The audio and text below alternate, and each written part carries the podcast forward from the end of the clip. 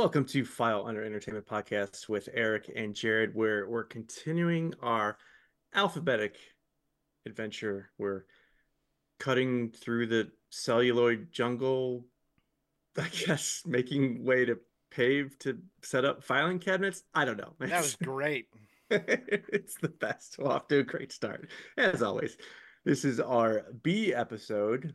Uh, I'm Eric, as always, joined by co-host, super producer Jared. Go ahead and say hello to the persons. Hello to the persons.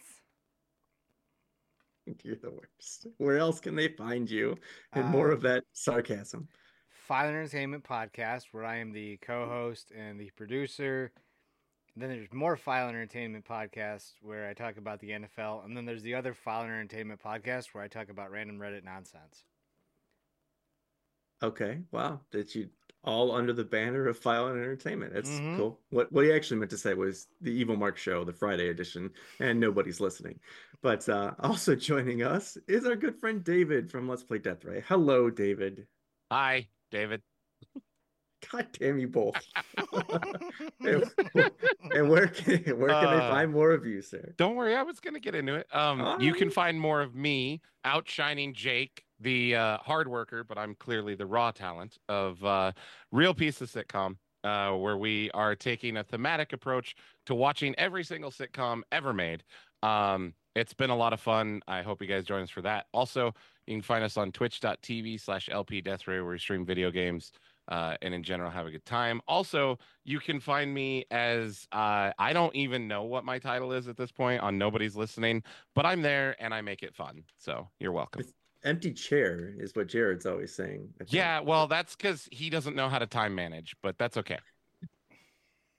It seems to be an ongoing theme with, with we Jared. have argued enough on this topic. I love you, buddy.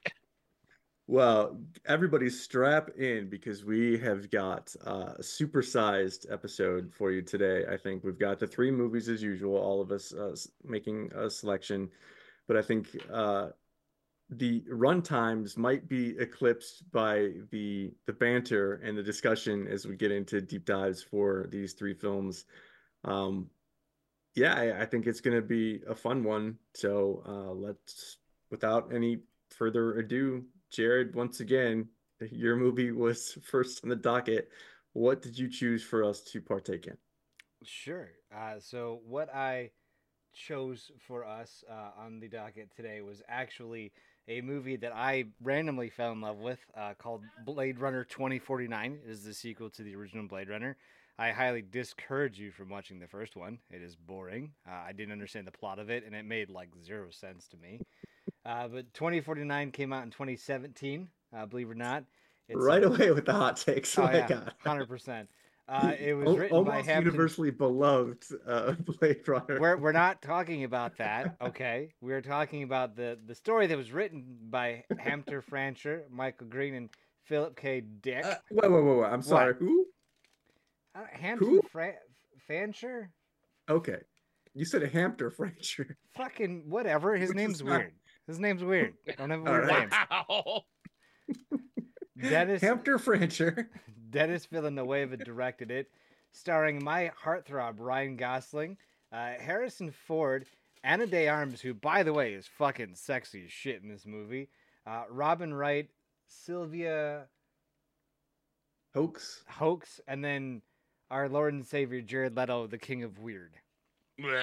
Yeah, IMDb gave it a, a, a solid 8.0. Rotten Tomatoes gave it a 88% certified fresh. I got an 8.3 out of 10 by the average, and then the audience was an 88%. Um, I don't know. What what do you want to hear? Do you guys want to hear the the the IMDb synopsis, or do you want to hear about my? we want to hear we want to hear Jared's synopsis, and then we want to hear what how wildly different that is from what IMDb had to All say right. about it.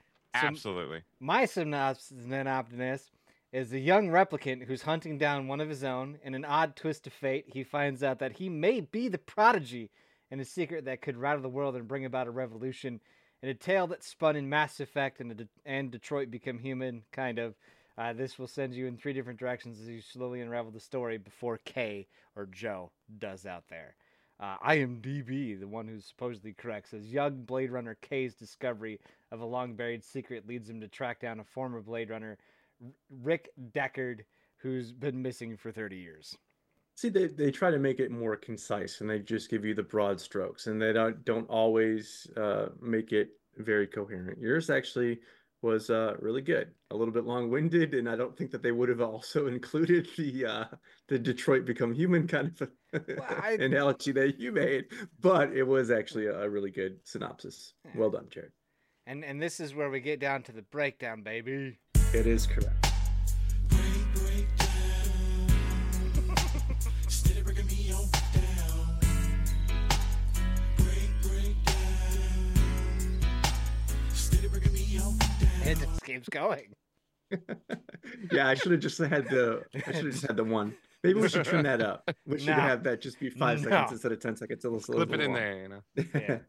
so, in 2049, 30 years after the events of Blade Runner, bioengineered humans known as replicants are slaves. K, short for serial number KD 6 3.7, is a Nexus 9 replicant. He works for the Los Angeles Police Department as a quote unquote Blade Runner, an officer who hunts and retires, air quotes, aka kills, rogue replicants. After retiring replicant Sapper Morton, Kay finds a box buried under a tree at the farm containing the remains of a female replicant who died during a cesarean section, demonstrating that replicants can reproduce biologically, previously thought impossible. Kay's superior, Lieutenant Joshi, fears that the knowledge could lead to war between humans and replicants and orders Kay to retire the replicant child. Now, I've been told that my uh, synopses are too long as I, ch- I try to trim up the Wikipedia thing, and I'm still at like a page. So I don't Okay, know if do you, you want want- me to I can- I create this entire wall of text. I can condense it. I can condense it. go ahead and condense it. I mean, we have to get kind of all the broad We'll, strokes. we'll get we'll get all the broad haven't seen strokes. We'll get all the broad strokes. Okay. Okay. So K, the main homie in this movie, all right, he goes on this adventure trying to figure it out. He does his detective bullshit that he does, figures out that oh, he may be the prodigy through finding a really cool piano piece, right? That wasn't a real piano. There was a deadlock. He found a little little thing. He, he meets a lady who like tells him about how he gets his dreams, which then leads him to believe that all dreams have real people in it, and therefore because he was dreaming something real, which is what the lady in the bubble told him, that he believes he's a prodigy, right? Goes to find Kay because Kay, uh, no, he goes to find Deckard because Deckard is actually a replicant, which he didn't know that in the first movie. He found out that he had sex with the lady. The lady was a replicant. They had the replicant baby, and then he was like, "Oh, we got to go find your kid," and then he thought he was the kid that he wasn't. Come to find out, the lady in the bubble was the kid. There you go, story v story. And then Kay says, "Yeah, he solved the problem because he thought he was the replicant, but he he wasn't." Well, okay. That that was a, a very good job at like getting the the overall broad strokes. Yeah. Very good, Jared. Broad strokes. I mean, th- there are like the reason that this movie is nearly three hours long is because they have like the whole Jared Leto thing where he's the blind kind of maestro, the creator of the the replicants. Um, he has his right hand woman replicant kind David of looks so bored with that. soldier uh who's named love who she's kind of also after the the child and trying to stop uh kay in his tracks um kay who is later named joe uh by his holographic love interest played ah, by ah, his Ana joy de model.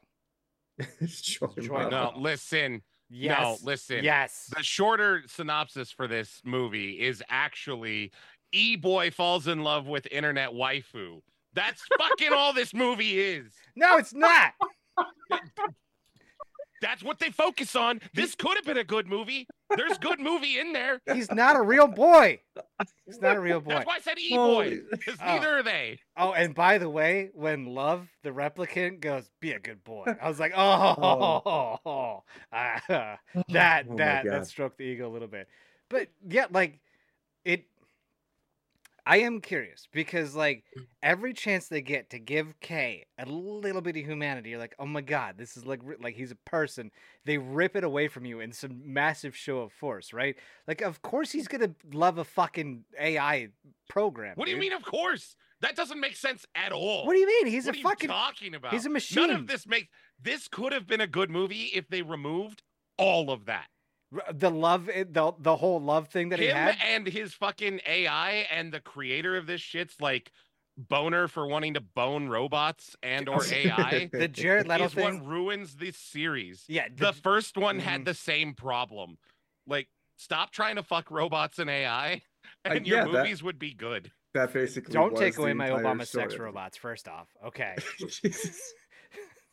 Secondly, yes, if if you removed the Jared Leto part out of this fucking thing, and you're just like, "Hey, love, uh, this could like totally uh, like be the solution, like go solve it," like it didn't need that whole fucking stroke session to whatever the fuck Jared Leto was doing. That was No, but creepy. but even weird. that actually plays into the story. But it was creepy there weird. literally no substance between uh the scenes with him and the joy uh model. No. joe and joy that whole thing there's no substance to it. They're trying to make him human. They are trying to add substance but they totally fucking fail. And even the supposed heart-wrenching like climactic scene to that and the end of that where they she steps on it and kills her quote unquote or Mhm. whatever and destroys her forever had no impact. One because ryan gosling has absolutely no emotional range in this. Well, yeah, and yet and yet enough to not be robotic enough to sell Mm. as a non-person So that was one of my notes was that I actually felt like he actually did a really good job of playing the replicant. Like he was very robotic in his mannerisms. Like he he definitely kind of sells that he is a, a replicant and without emotion until he has that thing where he doesn't meet baseline, where he's met where he now thinks that he is the product of He's you know this product. replicant birth. He he thinks that he's the prodigal Mhm. son, right? So now Right. he's kind of questioning everything and wondering is he truly human and all of his shit goes haywire. It kind of shows that uh jared leto as much as you guys don't So like I- him his character like Dave- his David, character take as this- the engineer definitely did a good job at making replicants feel like they could be human because now ryan gosling as kay is having this kind of crisis of like faith like am i really human? Like he doesn't know if So- he's a replicant or not. I think ryan I- gosling sold that really well. I Yes. agree except in everything that they do with the joy model. That's why i say Oh, like yeah. he's just there everything with the joy thing is just absolutely out of whack and does not fit. But it's th- it's bringing that it's, whole it's arc- humanizing him. but it's not. You it, it just makes it it's so boring. And dude just wait till you get to the note that my wife made me fucking take down because she watched this one with me and holy shit. Um yeah, we watched they two very could s- different movies. they could strip out everything with the joy model and leave the shitty i play the same character every time jared leto in and the movie makes sense and is coherent i think really what you need to strip out of this is everything between him and his little waifu and the movie is much better Let me ask you this: Do you remember Mass Effect when the Geth became sentient and we are Legion, we are one, we are like you, you, you basically they're fighting for their ability to live and be sentient and, and live on their own, and you as Shepard have to make that decision. Do they show enough that I hate to use this word humanity to be like, okay, yeah, no, you are an actual being. Yes, you are synthetic. Yes, you are a, a creature built, but you have obtained sentience to do what you want, how you want, when you want, on your own free will and your own free thinking. That's the whole come around to think- the joy model. but I think every single part of the movie except the joy model does it better. Like I you're right, that is the point. And that is one of my notes and one of the things that I want to talk about with that mo- with this movie because this movie does ask in- interesting questions and forces you to think about interesting things, but it does it in a boring ass way. And the joy model does not succeed. It does not land. You've I been hate loved it. too much recently. Well, That's, I- that's before we all I'm get putting out there, man. Further into the weeds, uh, I did want to say, like, uh, I knew going in that all of these movies were going to be pretty violent. So I was curious before we started uh, as to how many deaths we were actually going to be witnessing. So I decided that I was going to keep a desensitized to violence counter. Uh, I then thought that we should uh, include the movies from A and have a running count for all the movies that we cover this entire Oh season. god. And while I was initially wondering if we would even get to a thousand, like after just two letters in, I'm guessing we're going to eclipse the population of a small country, uh, maybe maybe even a mid-sized one. So, what do you mean deaths? Like how? What, uh, what? What do you mean? well, so let Uh, get into it. If Okay. we're gonna do this, I would stipulate a rule that animal deaths have to count for two. Yes. Yes, animal deaths Okay. count for at least two. All right. Well, so I mean, I didn't affect it. Well, I kind of pseudo. Well, we'll see. So I mean, now granted, not all of these uh, occurred on screen, but if it was a death that was mentioned or significant to the story, I counted it. So in Ace Ventura, there was two, right? There was Roger Podacter, and there was the hiker Lois Einhorn, which Finkle then adopted the identity of. So Airbud had one. It was the father, which was you know prompted the move, kind of did the whole story. Alien Mhm. versus Predator had 363 apparently according to the wikipedia article article. They spelled them all out so they definitely did the math. I'll take Okay. the word for it. I obviously uh i obviously won't hear it spell out who they were. So after a we're at 366 okay? For this first film blade runner 2049 my personal count was 15 but obviously i missed a whole shit ton because the wiki counts 49 Well, which dude, is nice numerical symmet- like symmetry there, like 49 in Blade Runner 2049. But the airstrike killed at least 15 people. When she was doing the 20 degrees left, yeah, no, the, the like she murdered at least fit like if I if they're saying 49, I think that's a conservative number with the airstrikes that she laid ra- Well- raid, raid upon. that said it was like 22 or something that that died. Yeah, and then that. remember And- Kay does die at the very end too. So Well, but Is does that- he count as a person? Well, he It's a fucking death, he so- better he better. We could put an asterisk to 50 on But- there. It's mean, the is that- point of the movie, Jared. That's all. I mean, like, okay, we're it's ostensibly he suffered this mortal wound, right? And like his last kind of uh He dies literally on Action. The screen. Yeah. that- is Yeah. that really spelled out? Like I think it cuts away to Harrison Ford Yeah, like putting his hand on the bubble before like Ryan Gosling really right before dies. it, right before it cuts, he completely you see a little bit of a jitter in him. It's very very subtle. It's a very very small like jilt, and you can see the the vein in his forehead puff up just a little bit, like he's holding his breath, getting ready to be super still for that death scene. And then it pans away to to Deckard putting his hand on the glass with his adorable daughter who's in the bubble. Okay. Well, so I don't know if they counted that or not. They Put just an asterisk fit. 49. Mark it mark it down, Smokey. asterisk fifty.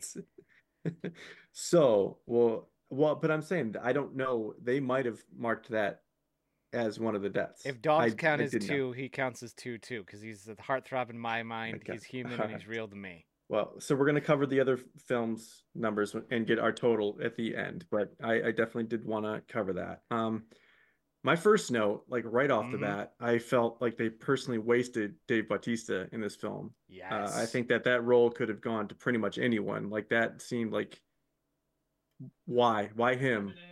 He didn't I- really offer anything as Dave Bautista. Like it, it's just like, I think he's I think he's sellable and believable as like an old war hero. Um, hmm I mean, other than that, yeah, fair.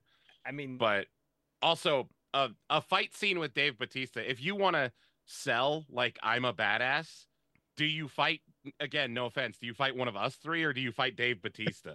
You know what I mean? Like, yeah, I mean the the whole physicality of of that scene where he's punching Ryan into the wall and the wall is flexing, right? And then you have to show through the s- wall. Yeah, and then you have Yeah. to show the speed and the violence of actions and the surprise that Kay is able to do against Batista, and you're like, oh shit, to show the physicality and how inhuman they actually are. I think it is a wonderful way to show it, but they they definitely left a lot to be desired with the whole story behind everything, and what it, it could have been a more interesting tale than I'm an old war hero, da da da da da.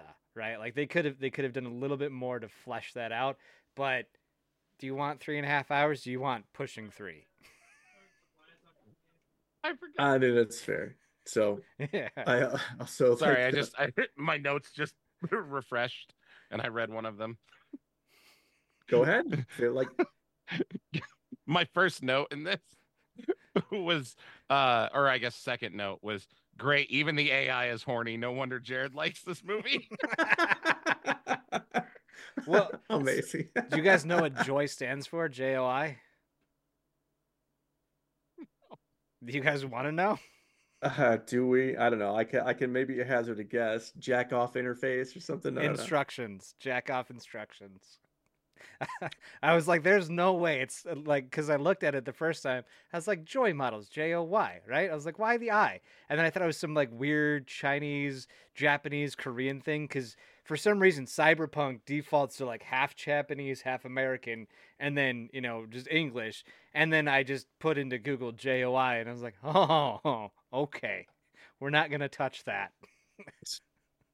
Well, but I mean, the- it makes sense because it is technically a hologram, and they they can't physically touch you. So another one that uh, is very Jared centric is Jared's favorite actress must be Sean Young because he's uh, played side splitters here without even knowing it. He's he's taken Sean Young What? in back to back movies. Sean Young is Rachael in this film and also plays Lieutenant Einhorn in Ace Ventura. So Yep. confirmed Jared's favorite actress, Sean Young. wait, what? Oh, is she the would- lieutenant? Yeah. Ah, she's a bad bitch. I knew. I knew. I, yeah, I would okay. love if somehow if you hadn't selected Caddyshack and like your C film was something in Sean Young's catalog, I would have been like, I see where he's going with this, and I like it. I- Gotcha. Um, okay, we- so we were talking mm. about the dog. Like that was my biggest concern and one of my major notes. Like Harrison Ford's dog, Deckard's dog. Like that's my note. Like what happens to the dog? There's a shootout. Harrison Ford gets abducted. We're supposed to feel sympathy and, and concern for Deckard. Like, but I'm really concerned about who he takes care of the dog now. Now What? he's stranded all alone in fucking toxic ass It's not you know, toxic though. Los. Eh, it looked pretty toxic. It, it said Vegas. nominal. It was just covered in a dust of haze. I mean, there was the whole bee farm out there. Bees are very, very hypersensitive creatures. If if it was too toxic to live there, the bees wouldn't be there. Which, by the way, honey farm really like in that desolate nowhere place. Like, are we serious? Do you know how? Like, don't you need a lot of like flowers and sugar and shit to create honey? that was also kind of the whole point is that he was hiding in a place that seemed desolate and remote, but he had everything set up and and running. So Okay, so, so it was. It's supposed to be a desolate wasteland. Like there's a bunch of- super rich. yeah, there's a bunch of plants and stuff around his place too, if you look at it. So Yeah. I just had assumed that there was probably, you know, some garden or some shit that he kept running. I mean, it's fucking Vegas. So Well, so was anybody else super concerned about the dog? And Yeah, that was the burning question. With that was the that us. was I was more concerned about the dog and I my wife actually got up and left the room for a minute because she thought they were going to kill the dog. No, Mm. Uh, and she was like they better not kill the dog. I just That's fair. I well, I, I go with his the when they're like, oh, is he like? Because when he pours out the whiskey for the dog, and you know, Ryan's like, oh, is he real? Ask him. Oh, so you got a replicant dog? That's cool. like the dog's gonna be fine. Because he does go. I took ask that him. more to mean like Harrison Ford's character was kind of beyond the the question of what does real mean. Right. That's, that's also what I, I took it to Oh. mean. But it's vague enough though that it could be either interpretation. I think it's kind of open ended. So I would agree. Yeah. I I had so many questions that I I wanted answers to, and I just didn't. I didn't go too I- deep into it. I want to say, God, I'm shitting on this movie so much, and I actually enjoyed it. Um, Yeah, see, but uh, um, listen, it was the it was the best bad movie I've seen in a while. Um, but like you talk about the plot and and stuff in in your synopsis this plot is super fucking obvious. Um like if you can even if you even have an inkling of the question that they're trying to force you to ask with this movie like i saw the twist coming every single time. There was no Right. surprise. There was no anything. I even knew he wasn't going to be the the the chosen one because that makes him too important you can't have him be that you can't have him be the messiah role and ask the question about whether or not his existence matters well, if, if- it was a, really a basic bitch movie, they would have done that. It would have been like so on the nose, and he would have been like But it the, doesn't- the but it- protagonist. That I mean, this uh, at least tried to throw a curveball. I think it was. It, I think it tried to be edgy to your point. Like they're like, okay, well, making him the the main guy and like the that would be too obvious, right? So we, I- I think that they felt like they needed to go a different direction, and they were probably patting themselves on the back, thinking like, oh, look at us, we're so clever, we made it so like, everybody was thinking it was going to be him. Even he thought it was going to be him, and it wasn't. It's like- so not clever. How did how did you know it was the Dream Maker? Right? Like how did you how did you know it was th- the Dream- minute they introduced the minute they introduced that character, I was like, it's her. Well, I mean, I No, kind of I, it wasn't that quick for me, but it was like when, as soon as she started crying, like it, it wasn't. She wasn't so emotionally like empathetic that she would have been crying off of the hurt of somebody else. Like I figured she's crying because that's something that happened to her, and she wants to right. share that memory with everybody else, just because it's like it's a very kind of profound thing, and it's going to be a memory that sticks out because there is so much pain involved. I didn't think that it was like well, I, I, she's so literally the only character that they'd introduced at that point in the movie that it makes sense for it to be. So why why does it make sense? What What do you mean? It, because she's the only character that has a vague enough backstory to potentially be tied into all of this. Two, they literally hide it in plain sight by making her the dream maker. Yeah. Like that's literally what she does. Why are you so good at this? Hmm, because she's experienced that and she's been trapped in this.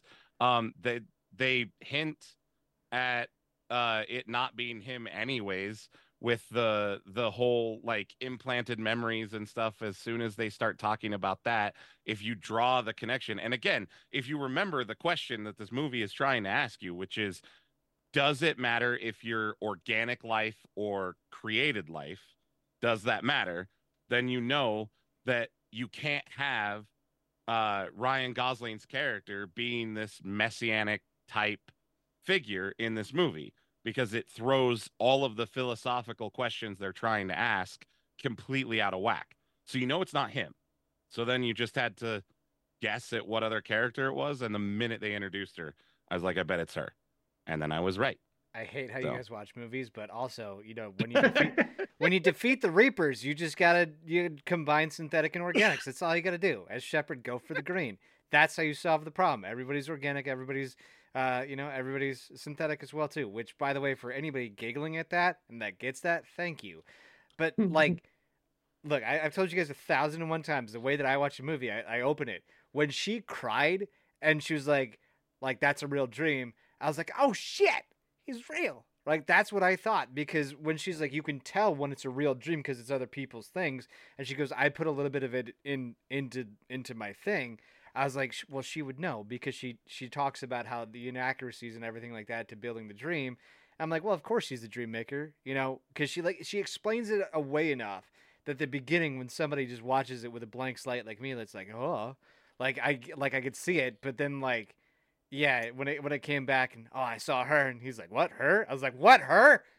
Who's a her? What's a her? Why is it a her? but- But they know. also really they they tipped that off though too because they When? had just gone through the whole thing like immediately before that when she's doing the whole thing with the, the birthday cake and she's talking about the level of details and they keep pushing in on the children's faces and the expressions that they're making. She's layering it with all these details and that's how she says that that's how she knows that it's real and she starts crying herself because of the level of detail that's involved. So it's not something so it's something that we know then or that we intuit Mm. that she experienced herself. Just tell me a fucking story. I don't want to have to figure it out. Well, so I, I Like gotta that- say, like, I, I initially I watched this on an international flight, uh, coming back, captive audience on a plane. I was coming back from South Korea. Like, I it looked entertaining. It, it felt entertaining. I just it, it it was long, right? It felt even longer this time. Like, still entertaining. I didn't ever want to turn it off or anything, but man, just like it, the length felt gratuitous and, and like bordering on pretentious like Yeah. so like it has amazing cinematography like it- it's framed really really well i think the scenery even when it, it's all interesting even when it's like these these bleak depressing environments it still looks good and it still Mhm. like looks like it's a, a, a, a like a real place that like a tangible kind of place but there's in my mind maybe it's just me but there's so many unnecessary, like extended and beleaguered scenes. Like they could have trimmed 10, 15 minutes easy just by cutting scenes when they were meant to be cut. It's just like it it looks good, but well, so okay, like even at the very beginning, uh like we're getting the establishing shots of the farm, and then it's like we're we're seeing all like the just the the nuances of of the farm. Did we need like 30 seconds focusing on like this pump? No, we didn't need that. And then even when like Bautista walks in and uh Kay is already already sitting there, that was what 30 seconds of just silence. Okay, like there's palpable tension because they're they're trying to suss each other out. Like, is he to make a move on me right away? Uh, Bautista's thinking, or Sapper Morton, I think was his character. He's thinking like, Yeah. okay, well, who is this guy? Does he really? Does he know I'm a replicant? What is he here for? Like, there has to be some kind of like length there and intensity to kind of build the tension for everybody. But it just felt so long. It was just like, fucking look at the watch. Like, get on with it, man. Like, I agree with you, but I think that scene is the one where I disagree. I agree with the point you're making though. I think a better example is uh remember the little like orphanage colony thing that he goes to? Mm-hmm. Hmm. Um every single time he walks into that fucking hallway, they like have a shot where he looks down the hallway and then the camera looks down the hallway every single time. and then And nothing in, in ever time. happens. right? It- There's no point. it's it's his deja vu and i mean to eric's point there are places yes like let's keep it in but like when he's walking outside right and he's he, he's walking from like his car to whatever and i see the snow on the ground and it looks gray i'm like oh is that ash? I it they're world building without they're world building in a movie that doesn't need world building right? It's already been established in blade runner the original right? We get it because if you look at his his his his apartment it's actually the same apartment that Deckard has, that same stylized and everything. So we get it. We understand. We know the movie. Like, calm the fuck down.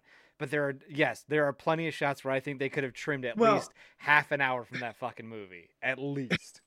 So it's like Yeah. you're you're agreeing with me, but then I, I'll push back a little bit because I think uh, like there's a, the a faction You of can't people do like that. you can't make Well- a point and then I agree with you, and then you're like, oh, Jared thinks it's right, so I got to be wrong.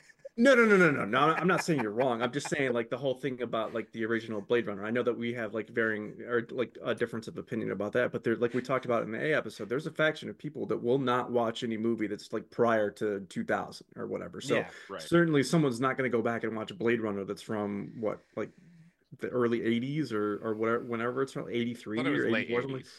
Okay, could I possibly could be wrong though.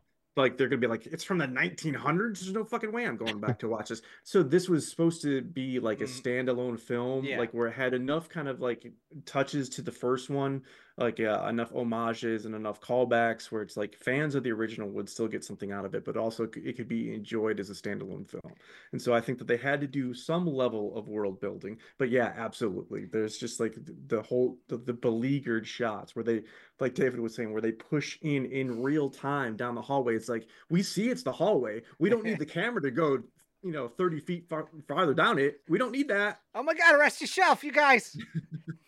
but like even to your point on that, here's the thing. Uh, because they kept talking about the blackout, right? The blackout of 2022, right? That they they kept talking about and talking about it and talking about it. I was like, fine, what the fuck happened? What happened? Like, tell me what happened here. Because it, if they said it in the original Blade Runner, cool, great, gangster. Uh, as uh, in the in the words of Ted, uh, in the words of Ernest Hemingway, I wonder how this gun tastes. That's how I felt watching that movie. It was so painfully slow, but I get it. It's because I'm spoiled. It, the newer movies back then that was quick pacing. Tell me about the fucking blackout. Tell me what happened. Give me a TLDR of why the fuck everything's destroyed. Because then, you know what I had to do? I had to go watch a movie titled Blackout 2022, Wait, which I- tells I the was fucking about- 15 minute tale. And I'm like, just, I, I started watching that after Blade Runner. I was like, fuck, I don't want to do this. And so I just looked at the Wikipedia. I was Well, about see- to ask see- you if you knew that that was a uh, yeah. a well, so little that's like a 15 minute thing. You just said right, like It's a that's 15 minute 15 video. minutes that they could have cut out of 2049 and inserted that because I'm always like a very big proponent of show, don't tell, right? Like Yeah. don't just don't tell us about it. Like you're making enough allusions to it that you could have just shown it to us in flashback. you could have cribbed many of those instances like David was talking about, where he keeps looking down the hallway. It's like we get it. You're hitting us over the head with it. Show us an abridged version of the blackout in flashback. It could have been even Deckard, so that you get more scenes with Deckard, and he's talking about it and how it affected him and what that did for you know just having a kid and putting the kid in the orphanages. And he has to fuck off, and now there's this blackout that happens, and so his his level of concern, like you know, they they could have done something with that, and instead it's just like we get nothing so you have to actually seek out supplemental material like that's just not that's not good you're David, talking about world building that's not Yeah. good world building. Yeah. Well, Did you watch it and- though, David? no, Do you no, guys want to know what no. happened? N- not really, because I actually to the point. No, well, really, it goes to the point that I was about to make. Okay. I actually disagree that I liked the way that they handled the blackout because it allowed for uh, them to create a scenario where you can just kind of fill in the blanks and make it what you need it to be to have it fill the story for you without having to go into all this detail and extra BS and stuff. There's enough there that it's just sort of this thing. It's an accepted part of the world. It's something that everyone kind of knows about. Maybe they know what happened, maybe they don't. Doesn't really matter. It happened, it's history, we move on. It would be like, you know, people now talking about World War II that lived through it. Um, it's it's just simply a part of their history. Um, so the way they reference it in the movie, I actually really liked. Um, and I liked that they didn't feel the need to fill out this cataclysmic event or anything. I mean, it really wasn't a That's a cataclysmic event, but like the the data storage. Like one one of the things that I found interesting was the data storage that they say was ruined. Right, these or- Right. Oracle spheres. We're actually almost going backwards with our data storage and how um, sometimes on um, what what what did you refer to it as as Eric uh, cella, cell, celluloid right celluloid yeah, celluloid. Uh, cellulite uh, is on the legs, Jared. Um, but apparently, like with the way that we do data storage is is revolutionarily changing to where that celluloid, uh, the way that we used to keep it way back in the day, we found a way to better store more and more data on that. And so when you look at these spheres and they're cracked, it's like my dumb brain goes, "How does it get cracked? Why does it crack? What what caused this?" Right? And and so I wanted to know a little bit more about it, but I do I do concede to David's thought here. It's like it, it does make it feel way more lived in. It makes it feel more there. And sometimes when you can tell your own story and make it your own thing, it does become a very personal event to you, and therefore you are now part of the world. And he, so it was a nuke. it was a nuke that went off over Los Angeles that replicants did. Ah okay. Shocking. Yeah, Mm. shocking. Which- So, another of my night notes my last note. The writers must really hate san diego to make it be the la dump slash landfill. Like I, I wonder if that was a uh a conscious decision decision to do that. If he was like oh my ex lives in san diego. Fuck that place. Let's make it the dump. Uh, I mean, having talked at length with my father and several of my employees who all come from California, um, there is very much so sort of this like Southern California versus Northern California thing, or at least there was back in like the 80s and 90s. I don't know how much that still exists today, obviously. but that, that's but- still socal to socal like la is still southern california Ye- like yes, but it is more north than San Diego, which makes true. them bad. That that was like the whole thing. To to try to boil down like 20 years of my dad's stories is basically if you're from LA, people from San Diego are just backwards and hicks, and if you're from San Diego, people from LA are pretentious pricks. okay And that means you lived in North where everyone was a hick? I didn't live there at all. Well, I mean, that's why. No, I was. Never mind. I was making a bad joke. That joke was for Jared. Okay. I, I had I had one thing that I wanted to ask you guys all. Uh, how much did you appreciate the fact that the lieutenant's door was still a hinged door that opens and closes, and when everybody's got the sliding door? I thought that was gorgeous. I was like, yeah, of course, of course, the Los Angeles Police Department has old school swinging doors. Of course. so they can slam it. You can't get the same effect. With your, like you can't slam. like yeah, every. I mean, I I renamed her Captain Stern in my head, which will make sense later on, but uh, for anyone who listens to my podcast, but she she's just Captain Stern in my head. Oh, she wanted to fuck Kay, by the way. What happens if I finish this bottle? What What do you mean? Like, come on, come on now. It's Yeah. like, You'll be drunk. now get the fuck out. she want a little bit of robot dick. I, I do All have right. to ask. Uh, I, So I- his name should have been Bob. yeah, Bob. I, I do have a question. Why the fuck does every sci-fi though go towards Japanese and American just being like intertwined in every cyberpunk era? Why? Why is that? Does anybody know? I mean, technological in- giants. also, yeah, also pop culture.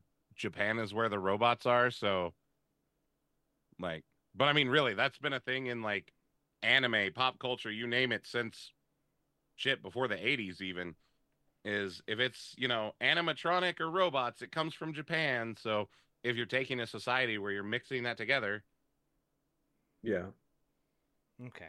Sorry, I just I don't I don't know like it just every every cyberpunk like I, I there's nothing wrong with it. I don't care. I just always find it very interesting where it's always it's it's always like that. Like Yeah. Whatever. Sorry, I didn't mean to interrupt you, Eric. When, when No, you, you're when No, you had it's okay. when you had a very invalid point. So proceed. Jeez. I was just gonna say, like, okay, uh, Jared's just feeling a little xenophobic. So, uh, speaking of xenophobia, I guess if we don't have any more Uh, I have a talking couple. points, I, I have one By all thing that I want to talk about.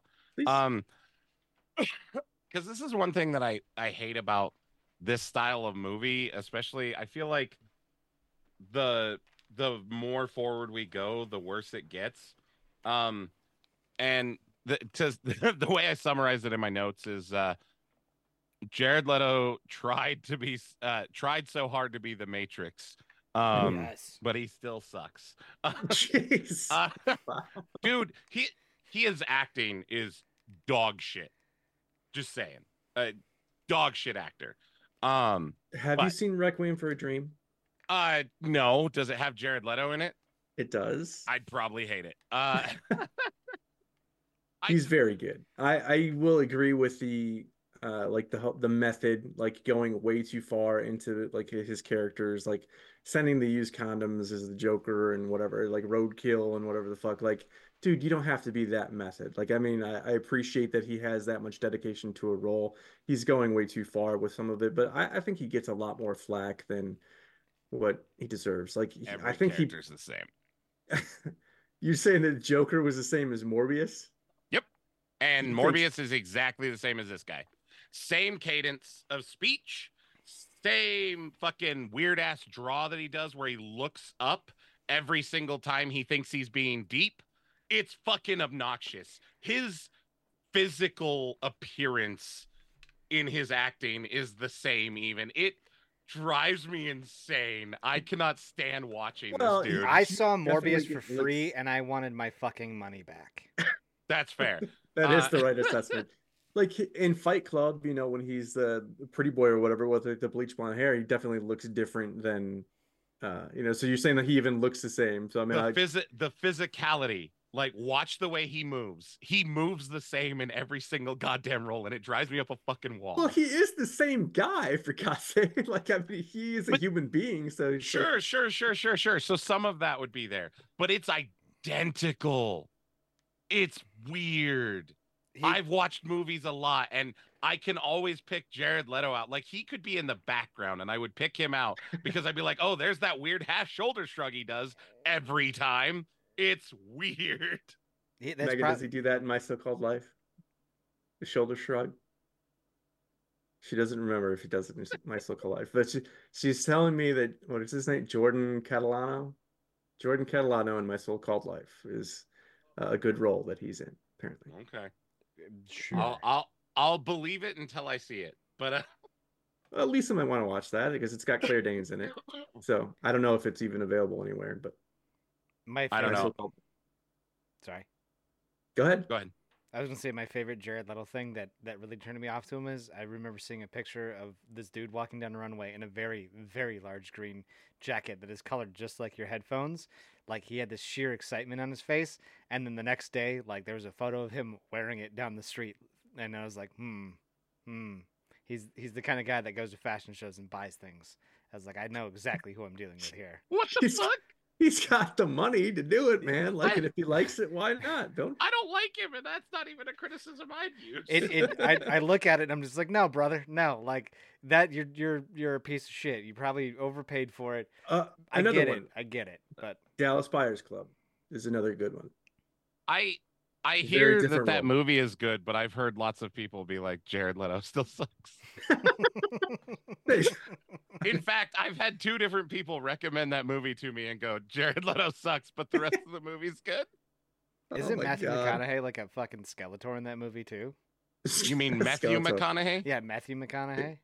Well, he has AIDS in the film, he guys. So let's uh let's have a little grace here. Jesus. No, It's it's the it's the meme that came out after that movie. Did you not Matthew see that? McConaughey. Oh yeah, Matthew yeah. McConaughey. Yeah, that's clever, but Um, I have one last note for this because I Okay. promised her I would say it. Uh, oh no, Lisa- corruption. Uh, Lisa told Lisa after this movie ended, she looked at me and she went, "Why did we have to watch this?" And I told her, you know, file under. And then she goes, "This is a bad movie, and Jared sucks penis." So my wife was oh. very mad at having to watch this movie. I liked it more than she did, admittedly, but oh, and she was so mad when she found out how long it was. I mean, that's a fair that's a fair thing to be mad about. Oh, when Yeah. we got to the like, she was like, "Oh my god, it's got to be almost over," and we're just like just meeting through. Deckard for the first time. oh boy. oh, then there's that the fight scene between. Oh my god, I forgot I didn't take a. The fight scene between him and Deckard was dog shit. It it was better the first time around. It it like it. I get what they were going for. He's an older model. He's worn out. Blah blah blah blah blah. He can take it. He doesn't want to fight. But like the second, third time I watched it, I was like, yeah, this is dumb. Yeah, it was. Ugh. was Anyways, like- So how many times have you seen this, Jared? Like this is my seventh time watching it now. Seven. Jesus, ti- How can you sit through this seven times? right? Holy shit! I How like can you it. sit through this seven times and not get the Oh, I- existential I know. dread they're trying to It's- force? Ana de Armas. That's the reason. Oh, that's Look. fair. So have you watched it seven times all the way through, or have you just uh, watched it? Uh... Well, I mean, if we're talking about the clips that are on Pornhub, about 20 times. All right. Uh, no, no, no. I've legitimately watched it like seven times it, through. Um, I remember when I first, so way back, the, the I watched Blade Runner for for nobody's listening. Right. I, I forced myself to watch it when I did a movie rev- review with one of the guys, and I was like, wow, that was actually really really good. And then like a couple weeks later, I I think I watched it with Sarah or whatever. I don't remember. I just I liked it. I watched it, and then a couple more times I would I would just come across and like, sure, fuck it, let's watch it. And I've just watched it a couple times since then. It's I like it. I like the the way that they do the movie, the dramatic overtones that they have in there, the the fucking crazy ass music that really sets the tone for it. I am I am right there with you guys in the timing of it because like I'll get halfway through and be like, I kind of got to shit. Like I kind of got to play Tarkov. Like I got things I kind of want to do, but then like it sucks me in when she's like twenty Save degrees left to blow another. shit up. But yeah, it, it's I don't know. And then of course when she's like, be a good boy, I was like, yes, yes, ma'am. So I don't know. It it just yeah, I. it- I really thought that Yeah. the porn breakdown was gonna come here, but it's not. oh no, I just I just was wondering the joy, the JOI model. That was it. That was Oh, okay. That was Alright. that was the the porn topic where I was just talking about it. Yeah, it's like Okay. I learned a new thing because I watched this movie and I didn't I didn't think I wanted to know it, but I know it. And now a lot of other people do too. Thanks. You're welcome. All right. I, I guess uh, if we don't have anything else, we can move on to the biggin. I think this is going to take up a, a lot of our time here. Yeah, the biggin. David's movie. What what did you select for us, David? Boondock Saints. Love this movie. Uh, I'm really curious to hear what Mark has to say about this now. Uh, He's but not even on the podcast. I know. That's why I hate it. Uh, All right. Well, so Uh, I mean, give us the give us the breakdown. well, I was about to say I've got the I've got the synopsis and everything here. So, uh, pardon me. I have a cough that just will not quit. Um, so this movie was made uh or released, I should say, January twenty second, nineteen ninety nine, which uh, is will be important later on when we're talking about some of the stuff in this film. Uh, by Troy Duffy, has an IMDb score of seven point seven out of ten. Um, Boondock Saints is a 1999 American vigilante action thriller film written and directed by Troy Duffy. In this feature, ugh, Are you reading the Wikipedia? I cannot talk. No. Uh, so this is Willem Dafoe, Sean Patrick Flanery, and Norman Reedus, as well as David Della Rocco and Billy Connolly, all star in this. Which uh, seeing Billy Connolly in this is wild if you've ever watched any of his other films. Um, Mhm. basically, the film follows uh, Irish fraternal twin brothers Connor and Murphy McManus, which you never really learn their last names in the film, um, who become vigilantes after killing two members of the Russian mafia in self defense after they both experience a religious calling. Uh, the twins, together with their best friend, uh, funny man Rocco, set out on a mission to rid Boston of the criminal underworld in the name of God, all while being pursued by the ever flamboyant FBI special agent Paul Smecker, played by Willem Dafoe. That was the breakdown. You didn't let me play the sound effect, David. Eric said to do it. Yeah, well, the, the, you, you give the IMD the stuff. I read my thing, and then we go. All right, let's get into the breakdown, and then the All right. breakdown, Well, and so then I we gotta more- go. We've Yeah, that's how. that I works. mean, there's more to it. time. Yeah. That is the synopsis, Jared. All right. Well, so before we get into the breakdown, we've already played the bite, but let's do the desensitized to violence counter again. Oh God. I was way off. Personal count was 22, but according to the wiki, it was actually 40. Yep. All right. You may proceed again, David. Oh no, you're good. I'm I'm good. Okay. All right. Well, so I guess uh you did, you did the entirety of the of the breakdown as much as you want to do? Yeah, I thought that was what you did. yeah, that, that is the entirety of the breakdown. That is the movie. They- Okay. Well, I mean there's No, there's plenty more if you want to do Oh, an yeah. actual like breakdown I scene mean by I, I, scene thing. I But kind of I got did grief for being too long-winded last time because I have it's another one No, where I that's a have per- another that's a perfect sheet. breakdown. That's a perfect breakdown.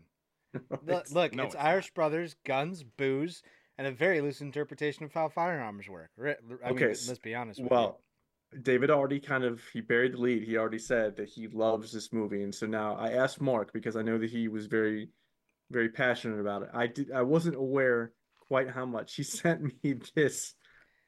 Oh my God, this this dissertation, which I, uh, okay, so I, I feel like I have to bring some of these up now. So he says, uh, he feels very strongly about this film. So I asked him to provide some questions and statements to use as talking points. And so here's what he had to say. These are his words. So I'll put a quote around this. Boondock Saints, parentheses, a Harvey Weinstein joint. The first thing I'd like to ask is Is Boondock Saints satire or is this a sincere action thriller in the vein of a knockoff Tarantino? This signifies that if the viewer thought Boondock Saints was a joke or if they really enjoy such an utter piece of filth with little to no redeeming artistic value. If the user believes it's satire, they're not being realistic that bad art is made by bad men to influence and create even more bad men. Where's the wink or acknowledgement that this is all fun because it's entirely obsessed with its message? At this point, I can understand that the person just doesn't get it, or the person finally has the realization that they've just been enjoying a Klan rally. He says, if the user likes it as an action movie, the amount of violence is far beyond any, even your most hardy Quentin Tarantino knockoff. What particular scenes did you find the most exciting? What would be a comparable film in the same genre? So, I mean, I guess that we can. Do you guys have? So, as a earnest liker of this film, can you think of Watch more Tarantino. That is the most bullshit critique I've ever heard in my life. Fucking from Dusk Till Dawn alone. Jesus Christ.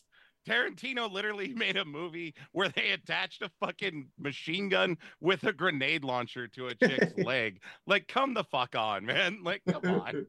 and and I I love how he says the user. The fu- like what is this the Matrix, Mark? Like it's satire. The whole movie is just a fit like they, they you, Is it? they start think it is. off at the very is either. beginning. They're like, "Hey, come on, guys, it's just all in fun." Which, by the way, a lot of just anti-LGBTQ overtones in that movie, which I am surprised that both of you like it. Is is there anti? I Um, think I it's the other don't way think around. so. There's there's I- a little a little bit like William Dafoe calling the dude the hard F word, and then the the, the yeah, the there's the in slurs, and then Oh, there's there's the, the ninja drops, which is It's which I think what David the alluded ninja to. like, drops. this is- I love those. Of course you fucking do. Like you're I the love worst. that part. I love where Rocco's trying to dance around it, and and uh, fucking oh god, what's his name? What's the dude's name? Um, I would argue that this is the best mafia movie that's ever been made because it p- depicts the mafia more realistic than all of the glorified. The mafia is all this great stuff. Now, granted, I haven't seen every mob movie ever, Mhm. but part of the reason why I do like this is because it shows the mob as what it is, which is just a bunch of dudes doing some shitty stuff to make some money. Uh, Mhm. They're not these glorified perfect gentlemen and all this weird shit with the co. They're fucking hardened criminals. Like, stop glorifying the fucking mafia, man. They, I actually know someone who grew up in the mafia in New Jersey. Um, his dad was an enforcer for a family very similar to this, and he was literally raised and taught to think that African Americans bled a different color. What? Um, oh yeah, yeah, yeah. That was something his dad literally like told him. Um, and so it, when, yeah, and that's a whole thing. I could get into his life story, but not my story to tell.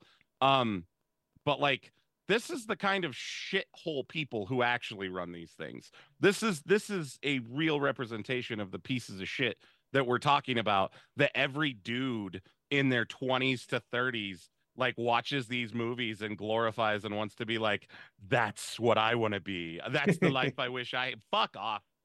Well, because even Rocco at the beginning wanted to like he was like trying to be he was on the come up and part of this family until he had kind of like the same epiphany that I mean, even he was kind of on board with him because the McManus brothers were his friends, but he was still like, I'm part of this family. They would never do anything like that to me. These are really like my brothers until he goes there, you know, to the to the diner and finds out no, they And- they really were trying to kill you. Yeah, and he- when- he finds out that yeah exactly he finds out he was a torpedo they had no no love for him they had no intention he was being used Yeah.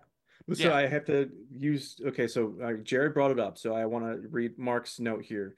Please Oh, I forgot the Dafoe pointless character, only there to serve as a punching bag and be a living homosexual stereotype.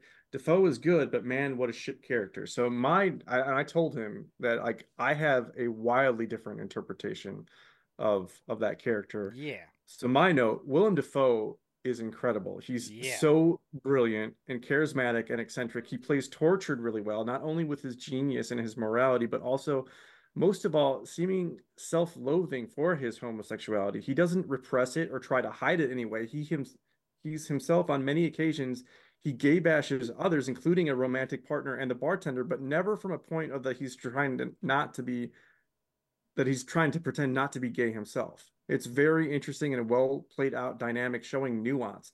So many of the era the characters in this film are stereotypes, and it would have been easy for Troy Duffy, especially during this time period, to write a gay character as another stereotype. But I think that he gives Smecker the most range out of anybody. I think he's the most fleshed out and kind of more nuanced ca- character out of anybody. I think everybody else is kind of at their basis form, but Smecker is this multi-layered kind of person. I don't think that he's a gay stereotype at all. I think i don't think He's so either not. and on uh, on top of it you got to remember this was released in 99 Mm-hmm.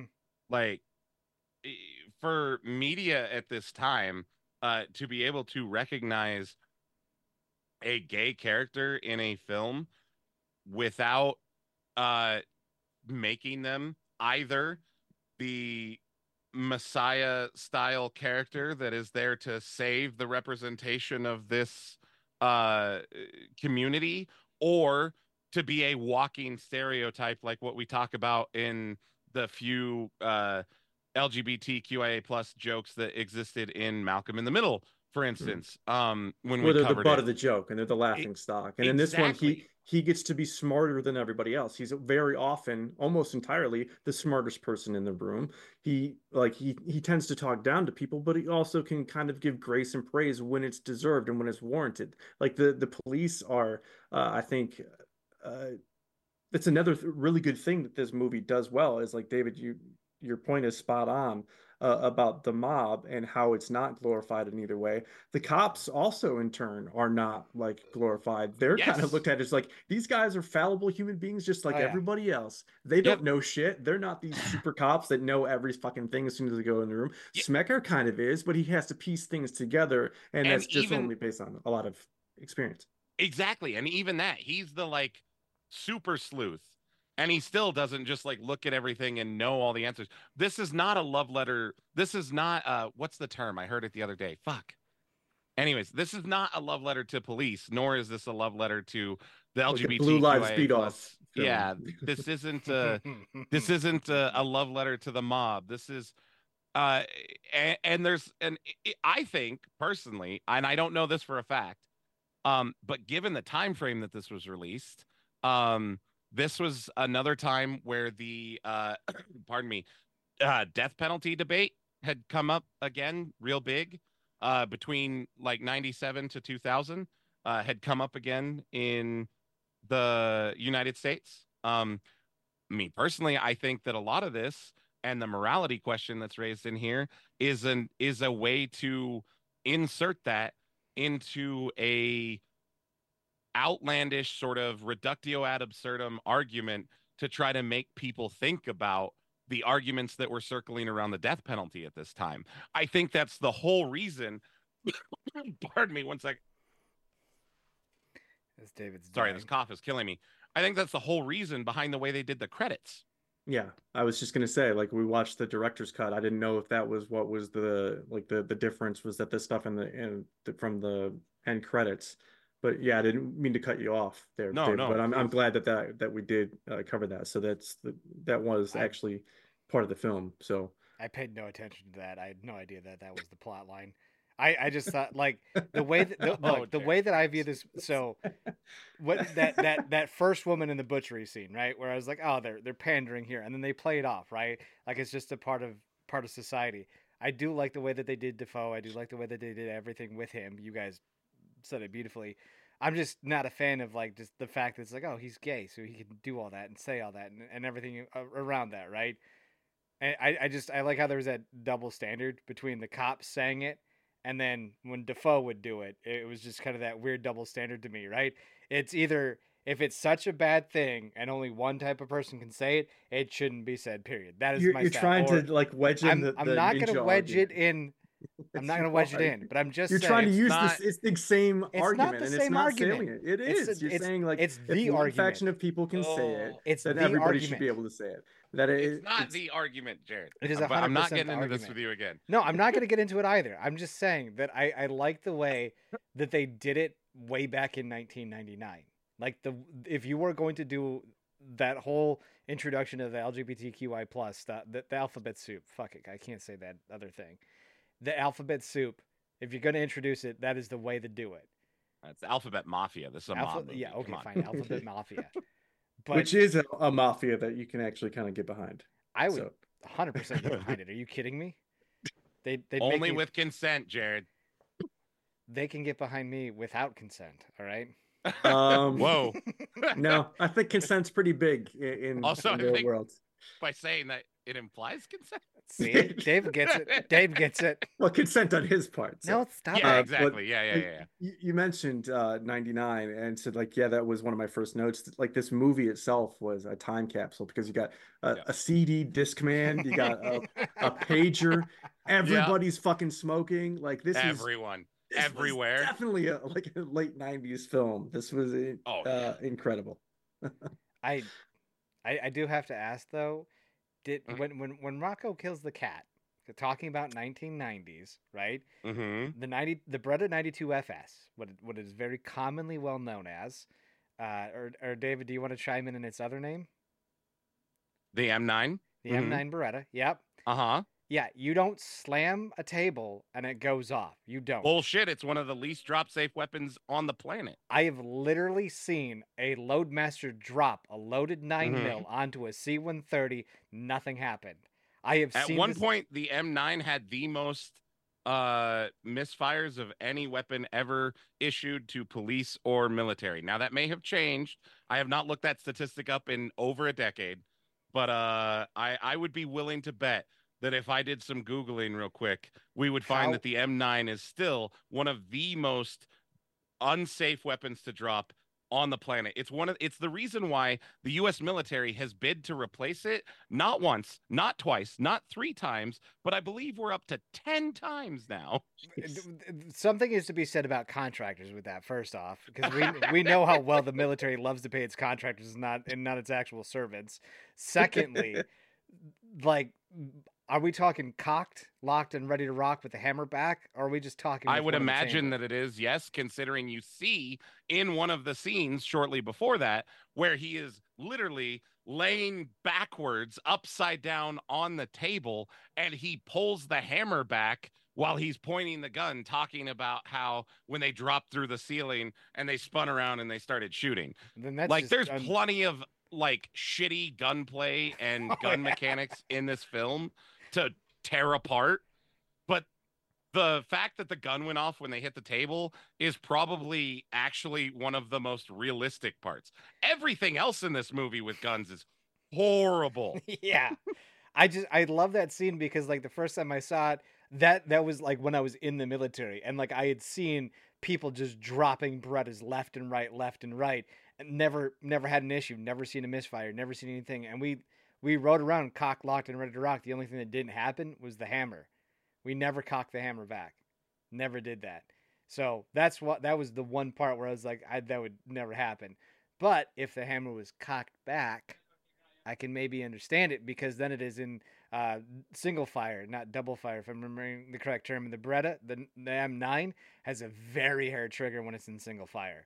That makes it more believable. I never so noticed the single a- it, the terms Single you're looking action. for is single action and double action Yeah, single action. Um, and yeah, so like they, I want to say, God, I, mm, I don't want to say it and be wrong, but I'm pretty sure when they switched to the Beretta 92 second generation, which Mhm. I want to say was, ooh, 2017, maybe no, it had to be further back than that yeah, because I but was, because they actually redid the Beretta so that it would have additional safety measures, so that it would be more drop safe and more uh, user friendly and and safety minded for Yeah. the casual user. one of the Devil's fucking- advocate, this is one of the pieces that they got from the arms dealer, right? The Irish guy. Yeah, Yeah, Like, yeah. isn't it possible that it had a modified trigger, that it wasn't as like pull sensitive? Oh, absolutely. yeah, like 110%. Like that was actually uh, Yennefer's uh, interpretation. She's like, it was probably modified, Jared. I was like, shut your fucking mouth. You're not like, don't do that. um. Yeah, because one of the okay, because one of the things. Sorry, I just googled it. Yeah. One of the things that they uh, added in was a firing pin block, which is notoriously what most firearms utilize to make them drop safe, so that when it's in uh, the correct uh, formation, then the firing pin is literally physically blocked from striking the primer, therefore allowing an accidental discharge to happen. Uh, previous models did not have a firing pin block. I do love Glock though, where they're like, "What's your safety?" This is my safety. yeah, your fucking tri- Yeah, your finger. Fucking finger. Yeah, yeah. I just, I just, that was, I, I, I didn't know that it was cocked back and in single action. If it's in single action, oh fuck, it, dude, you sneeze wrong when you got the gun in your hand and it fucking goes off. The- Yeah, because he when he's laying back, you see him pull the hammer Ah. when he's in the drunk scene. Also, All of this to say that a poor cat, like I just Fuck thought the that cat. it was anyways, wow. um, Fuck you, No, Jared. whoa, I own birds. What do you? I own birds. What do you expect? But Jesus. David, you want to Uh, know one of the, the features that they used to enhance the M9 Beretta for us was like, oh, you guys go into the desert, so here's a here's a plastic slide instead of a metal one, so it doesn't corrode fast enough. It's like you guys are fucking stupid. This is a firearm. But yeah, no, the the Rocco's cat was. Well, I just love it because he's like, oh, the bitch doesn't even know the cat's still there. I'm like, that's sad. I actually sad. love this. I love What's the this cat's name? Anybody Can you tell me what the cat's name was? Doesn't he ask that? and She gets it right. He does. Yeah. After some prompting, Yeah, yeah. and it's Skippy. What, what was the second Well, question that he that he maybe. says after he's exacerbated? Like, how old is it or something like that? No, Oh, what, what color color, was it? it? Yeah. I said to be word. I don't care. But okay, sorry. I Uh, totally, totally derailing. I I wanted No, to have fine. one of my arguments, and that was one of my two, and you shut down the other one. So I'm done with this movie. this movie was, dude. This movie was great. Like you want to, like that's why that's why I say it. It's a, it's uh, uh, what what was the word Mark used? He's not even here, and I hate him. Um, it's like it's a- it's a love story to action, right? Like they they they they, Mm. gr- they ground it enough in reality with the way that they depict the mafia, the the the the cops and, and everybody else. But yet it's just it's just a fun fucking movie. Like that's like the reason why I love Baytown Outlaws is because of Boondock Saints. It's basically a copy paste but with rednecks. I'll be honest, I don't know Baytown Outlaws, but Yeah. I don't nerd. think that this is a love letter to action. I think that it is legitimately over the top on purpose. Yeah. Um, I I think that I mean What they get meta with it. Oh, you always Like got to Troy- have the rope. Troy Duffy is not a yeah yeah Troy Duffy is not a great writer. Like not to be a dick, but um, Yeah, well, it's okay. So I, I feel like, well, I- go ahead and finish your point. But I mean, I think like before anybody kind of rebuttals with that, I, I think this is leading to several other things. So fair enough. Uh, it- he's not a great writer, but it's very clear that he has a point to make and that there is a question being asked in the movie. Um, because they literally ask it at the end. Well, uh, as well as all of the other things leading up to it. Like this is not a movie. There's lots of problems with this movie. Don't get me wrong. Like yeah. they did not. There's there's a lot of things I wish I could cut. Um, this is not a movie I can watch every week or every day or you know. Hmm. I do love this movie, but this is not the movie I'm taking to a desert island with me but um but yeah no it's it's there's it, it- i i don't think that this is a just generic action movie um and some of the lines are just absolutely fucking hilarious well, okay. So Mark's last uh, remaining comments on this is quote. I swear Boondock Saints is like a 19 year old screenplay where he cribs from Pulp Fiction and Snatch, but throws away all the charm, nuance, and world building done in those movies to instead luxuriate in absolute filth. And its terrible attempts at humor. It was cringe before cringe was a thing. It's the ultimate edgelord's feature film for viewing before going out on the town to be rejected by ugly looking women in a casual bar setting and then covering that hurt by going down to a gay bar to pick a fight. It's like the people who were unironically rooting for Walter White and thought Skyler was a cunt even up to the very end. I cannot express how much I just hate that movie. End quote. So, like uh, Jared brought up the the point about the meta mentions in the dialogue, like of them saying it's not a movie, and like you see this on bad TV. I right I actually thought that that was pretty clever. That I mean, for this guy's first uh, script that he wrote, like for him to reference those kind of things that would be in the zeitgeist, and him not thinking that, like, I, I think the really pretentious and bad scriptwriter thing to do would be like, I'm patting myself on the back because I think that I'm being so groundbreaking and coming up with something wholly original. I think he knew what lane he was in and definitely knew that he was cribbing from these other things, like Mark just mentioned, where he's oh. taking the stuff from Pulp, Pulp Fiction and Snatch or whatever, the stuff that was already in the zeitgeist. Like, obviously, i think it was an homage not Exactly. He's Yeah. seen this stuff before and he's trying to say, like, I'm not trying to like rewrite the action film. I'm just getting another, you know, also entry into it. what world building do you need it's 1999 boston the world exists we've i've been there Yeah, it like I, I I like the fact that it, it's it's not the most pretty fucking movie. It's not like you know the the hot women or whatever. It it, it, Oh, it is a true. Don't get me started on that fucking bullshit point. The people Mark calls fucking ugly is fucking insane. Yeah. There Mark- are fucking models that don't have the standards Mark has for fucking women. No offense, buddy. I love you, but your takes on some women are fucking wild to me. Mark's take on on uh, many of things just drives me insane. Where, look, fir- first off, like if the the movie is grounded in a lot of reality, and I think that's why we like it, right? As to David's saying, it, they portray the mafia the way the mafia is. You portray people the way they are, like Rocco. Probably Rocco is is one in three people if they kill somebody, right? Or he's probably the vast. Let me rephrase it. He's probably seven out of ten people if they murdered two people, flash in the pan out of out of sheer fervor because he realized he was set up. Right, the man was in a panic. He was losing his shit. Obviously, that's how the vast majority of Americans are going to react to certain things like that. The fact that the movie is so grounded, it makes fun of itself, it calls itself out, and it is kind of a satire to all the movies because if you look at the way the story is told, I feel like it's a 21 year old writing a good old shoot 'em up flick, and it just happens to include everything in the greater Boston area. I fucking love it. That's why I love the movie. It's just a, it feels like Deadpool doing Deadpool before it, but with shooter movies. That's why I think it's so great.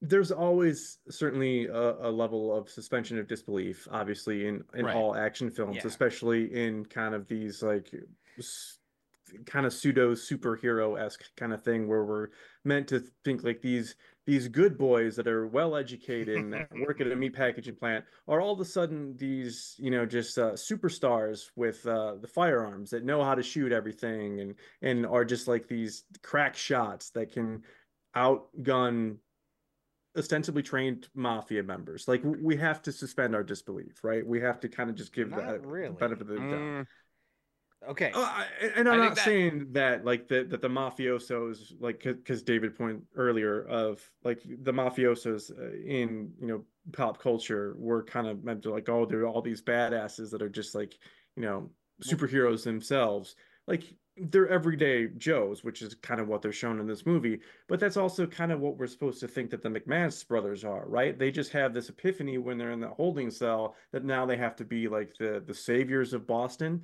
and so now they can go out and just eh, shoot everybody up without. But I mean, it does Well, show that I they're think- fallible too, and they're capable of getting injured also. So I mean, it, does. Well, it, it's a level that we don't see in a lot of action films. It's different in that respect, but I So- think that goes to the religious iconography and and like the whole religion aspect of this movie because I I think it's very deliberate that they're very you know I'm doing air quotes because I know people uh, lucky in all of these instances. I think that that is supposed to be this sort of divine intervention because remember in in the plot of this movie they've been ordained by God to do this thing and what they're doing is uh as far as they believe righteous and and good and the fact that they keep getting lucky and everything goes their way just fuels that ideology within the characters. And then when you, the only time that they really get shot in a shootout is when they're fighting with their dad who also has the same um Yeah. religious uh background and and calling in their Okay. mind so First yes, off, very good. You're both wrong. You're both wrong. Okay. Okay. this is rocco why- does not count which is why he's the first one to get injured Wait, what? rocco oh no, doesn't Ro- count fuck Rocco. Okay, Rocco has nothing to- to do with this. Rocco has nothing to do with this. Okay. So if we take a look at the first fight, right? It's in a bar. They're all drunk. They win a brawl. They win it per happenstance, right? The little guy's gonna win nine times out of ten. They have plot armor in that first scene.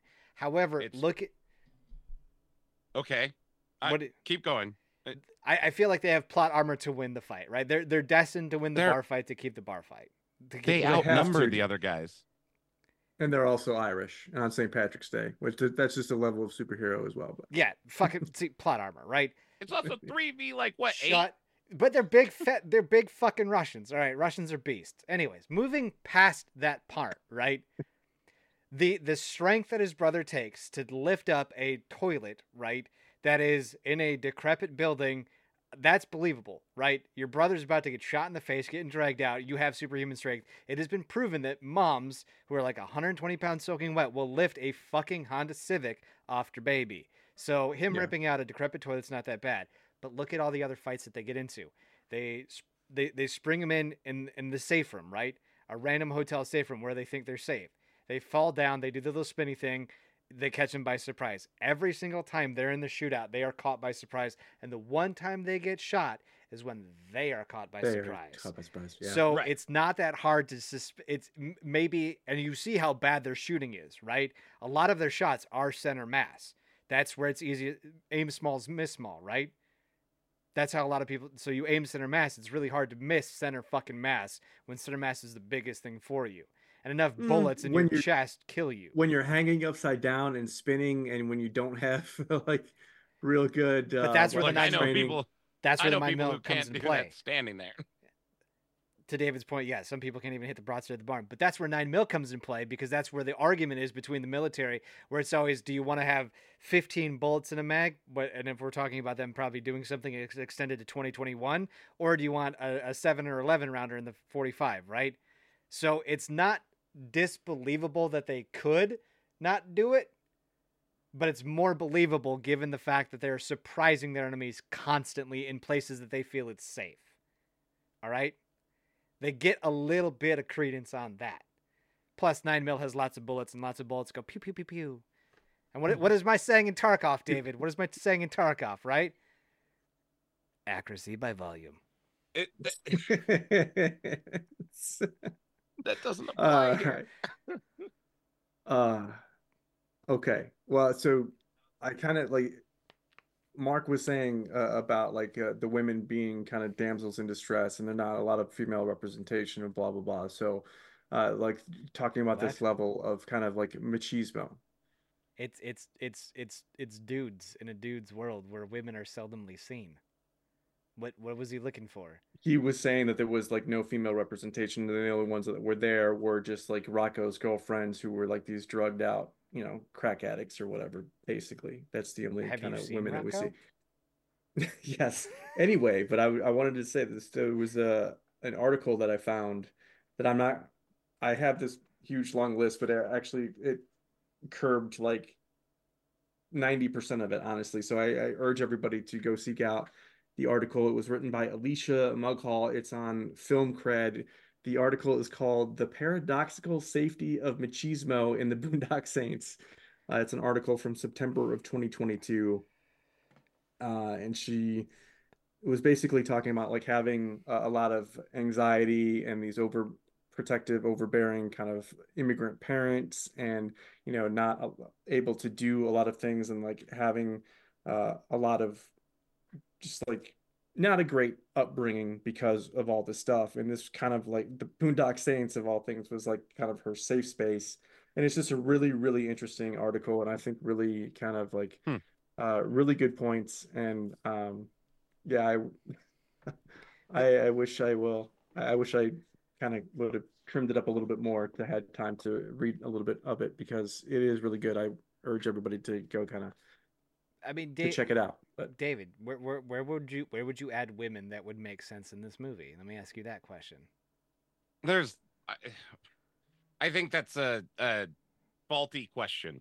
Um, Well, but there's so there's also okay the the stripper that just like basically is the the comedic uh uh like uh what's like the the butt of the joke to basically just be the boob that Rocco like reaches over and grabs like right they're yeah, they're treated as objects like I mean I think his point is kind of valid but also Jared's is valid in a way too that this is a uh it's a world that there's not a lot of just the f- female representation anyway Well, so it's not about. It's not even about that. It's it's the question is is does every story and point have to be that? Um, I don't think that in 1999 that there has to be this idea of we have to have the strong female character in this. Now that doesn't mean that you can't have those. Some I mean we've talked a lot. Some of our favorite movies that we share in common are strong female led roles. Um, absolutely but I, where do you shoehorn something into this story? Um, because they try it in the second one to appease that exact critique, and it's awful. It is not good. Um, because it's exactly that. The critique was there weren't enough women. Why can't women go on murderous crime sprees? Uh, I'm summing up a little bit, obviously, but that was It's Very- think that that was was an actual soundbite that we just played. Actually, right? that was legitimately one of the the complaints um from a lot of people about the this movie so then they they just create that character that everyone says they wanted to see in this environment and no one liked it no one not the fanboys not the people who were complaining and asking for it no one liked it I feel So the same way we- about uh, in John Wick, Halle Berry and John Wick. It just felt too shoehorned in, and she didn't feel natural. See, I, I disagree with that uh but that's that's not the movie we're talking about uh Fight me, David. Uh, what do we think about uh, Mark's kind of like his comment about like the basically liking this is akin to liking uh, or like it, being privy to like a, a Klan meeting because obviously this is a completely different movie, right? If they're targeting people of color, like they they I- kept it with its you know Irish against Italian and the Russians. It's like white on white. Like there there was no kind of I mean, do we need to share statistics about people who believe in conspiracy theories and who attend KKK rallies? Um, because Yeah, uh, Mark- Mark more that's more, correlative than this. Um, but uh, correlation is not causation. So, uh, anyways, I, dude, no, that's absolutely asinine. Um, I think that you can enjoy something and something can be fun. I think you can enjoy something and it have a lot of bad qualities. Jake loves bad movies, and I mean bad movies. Um, Iron Man three. yeah, exactly. Uh, that was bad. but no, Sorry, really, I, I I think that there's a lot to and to say that this isn't funny. Again, there's lots of funny lines in this, so I absolutely fucking disagree with that. One of my favorite all-time scenes is when uh, Rocco comes in after they've fallen through the the ceiling, and he's looking around, and he's finally realizing everybody's dead. And he's, how the fuck did you two fucks fucking what the fucking fuck? And Sean Patrick Flan- Flanery leans back and just goes, that certainly illustrates the diversity of the word. I- So fucking funny. that was a I good love accent it. too. That was really well done there. David. Thank you. I think Uh, The I've fact watched that Oh. movie way too much. I'm very impressed. Mark Mark is a lunatic. All right, like I, I love you. Well, I wouldn't go that far. No, Mark is a lunatic. All right, I've I've hung out with the man enough. I've done a few solo episodes with him enough to know that Mark is an absolute fucking lunatic. Jesus. He does he does the one percent, right? I love him to death, but you know how like bikers are like, oh, we're the one percent, we're the bad motherfuckers. He does that in society. He will find the smallest niche thing that is blown way out of proportion and oh, then you're saying it the, taking it to the nth degree. Yeah, and then all taking this. it I'm, the I'm nth glad you understood because I was getting confused. I Yeah, was like, he- Mark's a one percenter now. And No, he he takes the one percent I, of I something felt so the need to clarify. he takes the one percent of something that is so fucking insane and that is so prevalent in the minds that like to david's point like just look at a lot of the statistics that are out there and available for you by non-biased agencies and you begin to go wow a lot of what the media is is screaming is the same thing also look at mark he loves to be a comedian he also knows exactly how to write because it, when you listen to a lot of if you read a lot of his scripts the behind the scenes stuff that he hates that we talk about sometimes like you can you look at the man and you go dude you you should not be where you're at right now you should be writing for a movie or doing something different so he knows how to create We're trying, dude. a- we're a we're trying to get our, our right? hallmark films off the ground. yeah but fucking mark is just a lunatic like he he he knows what he's doing and he's he's writing it for a puff piece i just think he was too bitch made to not come on and, and debate it himself Wow. Holy whoa, shit. whoa. Okay. I, first of all, Wow. I would like to clarify I do not agree with any of that. The rule, uh, the views expressed about Mark are solely those Aaron. i just wanted to say I actually- to make him watch a foreign film Listen, I feel like I now have to say I actually really appreciate having conversations with Mark. I like the shared episodes. Oh don't get me Yeah, wrong i fucking i love I, mark I just uh I, I I think we see this movie very differently. Um but I, also probably I, some of that's going to be the age difference. Um uh, which is also weird when you look at it cuz like I was getting ready to be like on college campuses and stuff. Um it- actually yeah, the very next year is when I did my first tour. And so like I was having a lot of debates about this kind of like general moral question a lot at this time when this movie came out. Well, but you also were a very young college student as well. Like, Yeah, this- oh, I mean, well, you like you were uh, like very advanced and going to uh, college level courses much That- earlier that- than a lot of That others, makes me so. sound smart, and that's not the case. All right.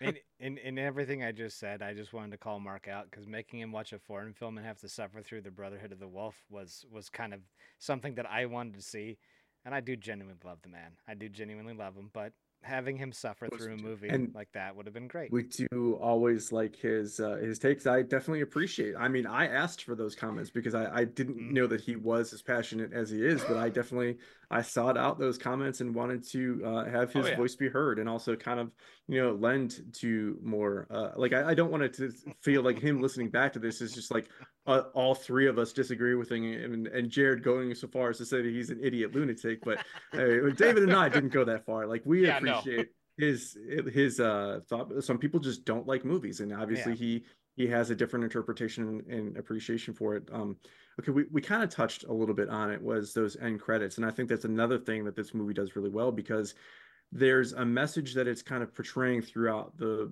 movie and maybe not with as much like subtlety or nuance as you know could be expected and maybe that's just the the pratfalls of being a first time script writer but i think at the the very end we do kind of see the different thoughts and interpretations from people. So you have these interviews with the people uh, the word on the, the people on the street kind of thing. I really liked how it was like truthful in the varying opinions. Of course not Mhm. everyone is going to celebrate them not everyone's going to condemn them there's going to be Yep. uh, uh, there's a lot of people that are passionate on either side that think that they're the correct ones that of course they're doing the right thing or they, they should be Mhm. in every city or of course they're doing the wrong thing they who do they think that they are that they're above the law and there's also these huge swaths of people that don't really know or don't really care or have a strong opinion either way and just want to be left alone like Or it's a refuse very to. I, I think even more than that, the ones that really hit are the ones where notice they get them and they're questioning them in a public place and they refuse to comment. yes they don't want to put their opinions on record because of how it's going to reflect upon them Exactly. Isn't the first guy that they come up to like, hey, what do you think about the the, the Boondocks? And he's like, yeah, no, I'm good. Wasn't that I don't the think it's first the first one, but yes, It's one of those one who. Yeah, it was like one of the very he's- first ones. Yeah, no comment, Yeah. and just walks away. I thought that was brilliant. It's very, very accurate and kind of just telling representation of society, like every single issue, not just something like this, not only politically, but socially. I thought that this inclusion was really, really clever and just so like kind of salient. Like this was relevant in 1999. It's relevant certainly, you know, 25 years later now, which just sounds insane to say that it's, that it's that long ago, but it's the same kind of thing. Like people are passionate on either side of the the spectrum, and there's people in the middle that just couldn't give a fuck less, or like we just said, like they have an opinion, but they are worried about how that's going to reflect upon them and how other people are going to view them, so they don't are will aren't willing to share it. So just Well, and so really good. I, I thought that was a perfect inclusion and way to wrap it up. Yeah, and it's it's a it's a representation of the way that this country legitimately interacts with this question of morality and law and crime when they intermingle is because you do have you literally have these people who are like yeah we should kill everyone. And it's like okay what about your grandpa who committed a crime 26 years ago? Oh no not him not him no but the guy selling weed down here we should shoot him. Yeah, uh, uh, you know and those arguments like i've seen them actually unfold Mhm. um multiple times in academic settings uh let alone on the internet um so yeah eh, to your point it's it's a perfect to me the way they do the end credits is a perfect representation of how people actually talk about and interact with i mean fox news is a media outlet for a reason it's a Mhm. media outlet because they would be the people finding all the guys who are like these guys are ordained by god which right. is not a good representation of the Christian uh, populace, by the way. They find the fucking crazy people who like well, yeah. lift up snakes and get bit. Okay, not. Dude, the, the redneck and the, the redneck that's standing outside the trailer that is still standing with a crazy accent is always going to be better than you know Cindy Lou Who down the way. But I, I love the way that you put it because remember that one gal that was like, "Don't say it, don't Yeah, say yeah, that yeah, shit. yeah, yeah. Your mom's gonna find out, right?" Yeah, yeah. Mm. in today's society, if you make a fucking crazy statement, the amount of people who will look at that, find you on the internet, and then f- Mhm. dox you is insane. Could you imagine if we put those people in the CIA or put those people in information technology and how good they would do, where they find some random person they disagree with me and then go after him with such fervor and Wow. vigor? It'd be Not insane. sound like Mark, but you know, uh, what do you think some of those people are? you know? Exactly. Thank you, Mark 2.0. Fucking feds. But I also I also wanted to to to bring Which, up oh shit, I didn't. Fuck. Yeah no fuck you David I No, lost go it ahead. god I have damn it another- Okay. no I lost it son of a bitch Shit. I lost it Now you both lost it. no it's, Well, no, I didn't lose mine. I just forgot to mention it earlier. Okay. Um, well, Uh, when we were talking about the than now. character of uh, like Willem Dafoe's character, uh, Paul Smecker, yeah. amazing the fact that he also, uh, along with everything else we talked about, and then does the whole drag bit and everything, and he's the Fed, is to me a very funny uh, poke at the FBI because they who have a long and uh, yes, indeed. attempted to be hidden past of high-ranking officials who damned. The uh, highest. would The well, highest, I- the director. I'm not even talking about the director. There's a Oh. lot of other stories and things that you could get into. I found a lot of shit researching the FBI when I was in school. Uh, that they and were gay no, No. specifically the the big thing is there were a large amount of high-ranking officials throughout the FBI's history, despite them being very anti LGBTQIA plus in their policies, um, who were uh, uh, cross-dressers oh uh, and Oh, okay. even some uh, trans individuals and stuff later, even though they would make policies that were very anti-LGBTQIA plus, which Ah. makes Smecker's character even that much funnier to me.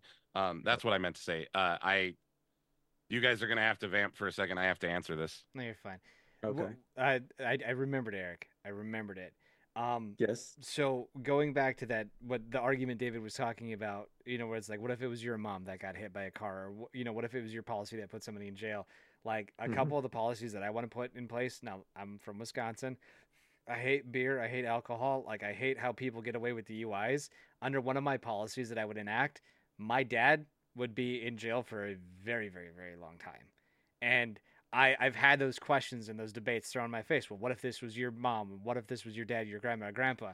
It's like, yeah, that's where you have to be so secure in what you're picking for penalties that makes sense, right?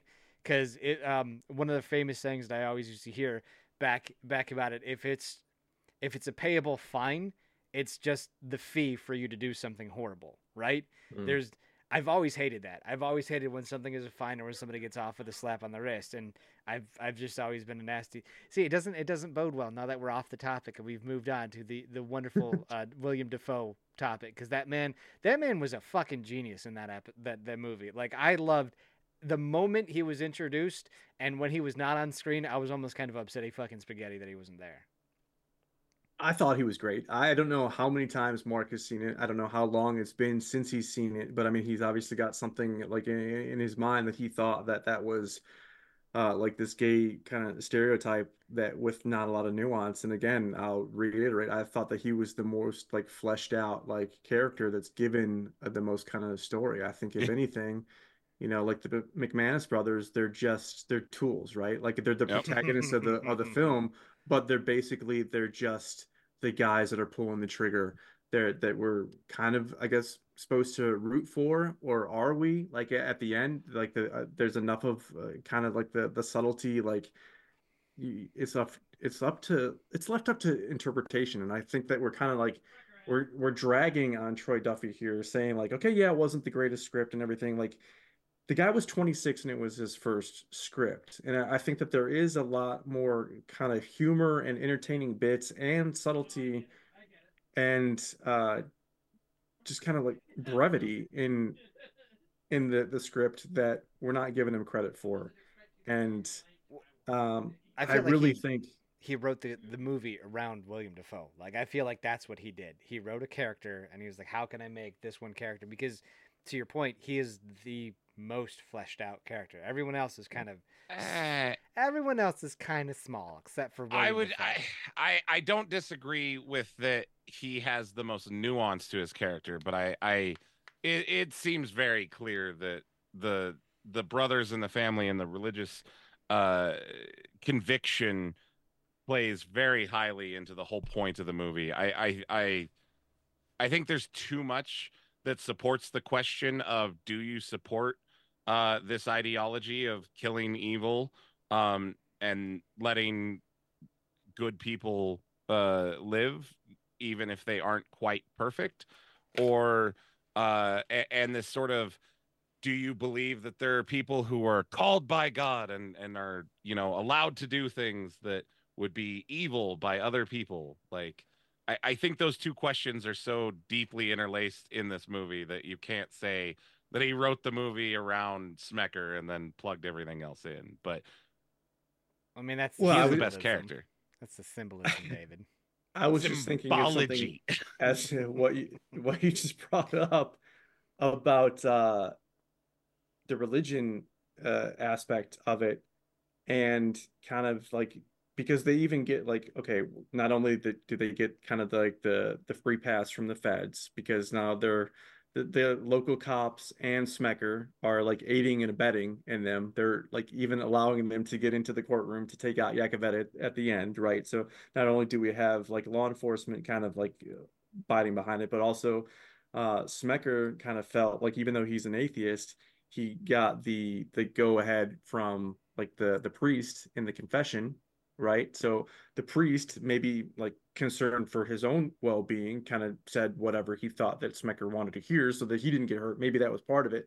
But now basically we're feeling like okay, they they truly are ordained by God, right? But Il Duce even says at the end, he kind of puts it back in like the humanities kind of thing, like because uh, I can't remember if it, it was Connor, I, I forget who it was, um, that that asked like, how far are we going to go with this? And he says, well, how far are you willing to go? It's not like how far is God going to allow you to go or demand that you go? It's how far are you as a human to take it upon yourself to do this? Because they're saying like, okay, you feel like you, this is your calling to do this, but God's not the one that's forcing you to pull the trigger. You're pulling it yourself. so Well, I, I Sorry if you can hear Kyle. He's screaming. yeah, Um, tell him sh- shut up, Kyle. Yeah, yeah. Um, uh, uh, to your point, and and I I don't disagree. I think it's also it ties back into that question that was very much so involved in the zeitgeist at the time that he would have been writing this, um, which is the question of the death penalty, especially because one of the the areas and and places that especially in the 90s is very heavily tied to um religious groups and and especially christianity um and catholicism is obviously the conservative party. In 1996 which is only three years before this is when uh, all the stuff started happening and the hoopla with texas trying to fast track a path to execution dates. Um and so you know i mean comedians you have stand-up comedians talking about it and you know they're trying to put in an express lane and blah blah blah. I mean they basically legally were and they were using the anti-terrorism and uh, effective death penalty act to do it. Um and that's a whole nother thing that i could get into but i won't. Uh, but uh so i mean i i think that the the link between the the question there and the religious uh iconography in this and the idea of these guys being ordained by god is very much so tied to what was actively happening in the United States at this time and was asking the populace the question of like well how do you feel about this how does the actual country think about this Jared, where you at, buddy? You want to weigh in on that? What's your thoughts? Yeah, I can fucking weigh in on that. Um, first off, I don't really fucking care about the death penalty argument and all that other dumb stuff. Uh, thank you for trying to call on me while I was going to the bathroom. Good thing my bathroom was like five feet away. But like this, like again, th- this is this is the whole difference between the way we interpret movies. Like I just thought this was a fun shoot 'em up movie, and it was like, okay, yeah, cool. I mean, like to to to the point of if we know for a fact you're a bad guy, you deserve to die because you're you you control alt deleting yourself out of the matrix is going to be the benefit of net society here. Cool. Let's find a way to control alt delete you, right?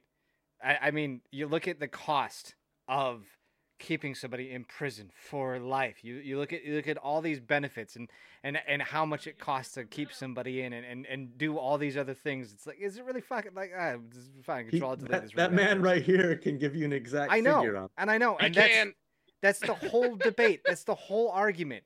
You know what? Nobody fucking cares. It's a movie. I just want to watch a movie and be entertained. I don't care about the political Okay, well, background. I don't care about that. so stuff. that- Just entertain me. That leads perfectly into what the last. Unless anybody has anything go else, ahead. I have No. one final yeah, question. no, I'm this one. not.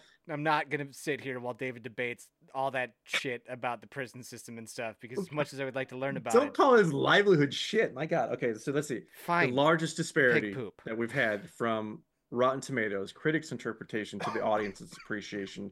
Rotten Tomatoes was 26%, certified rotten, a 4.6 average, but the audience score 91%. So obviously the critics hated it, the audience loved it. Why do you think that there was such a huge variance? the critics are paid. The, the, Ratatouille, fucking the whole movie Ratatouille. Watch it, figure it out, learn it. Fucking. Stay. What? I have no fucking clue what he's talking about, but I Ra- will. I, I think that okay. I, I think that one, because it is entertaining and funny, despite what people say, uh, that's obviously going to get it a. Uh, I think you get a lot of people who are the Jareds of the world who just want to watch something that makes them giggle. Uh, That's a compliment. has by the some- way. I'm not saying it's not, but you know, they want to see something that's going to entertain them, make them giggle, and cool, money well spent. Uh, on the other hand, I think because it was so relatable to people and things that were happening at that time and discussions that were actively happening, I think it's going to resonate with people more than something that is talking about things that haven't yet come to pass. I mean, we're on the cusp of, you know, fucking a hologram, I guess, Blade Runner, Hmm. but you know, Jared can't wait. but I, I think that a lot of moviegoers, especially when it's directly relatable to them, I think you're going to see a higher audience score to that to that stuff.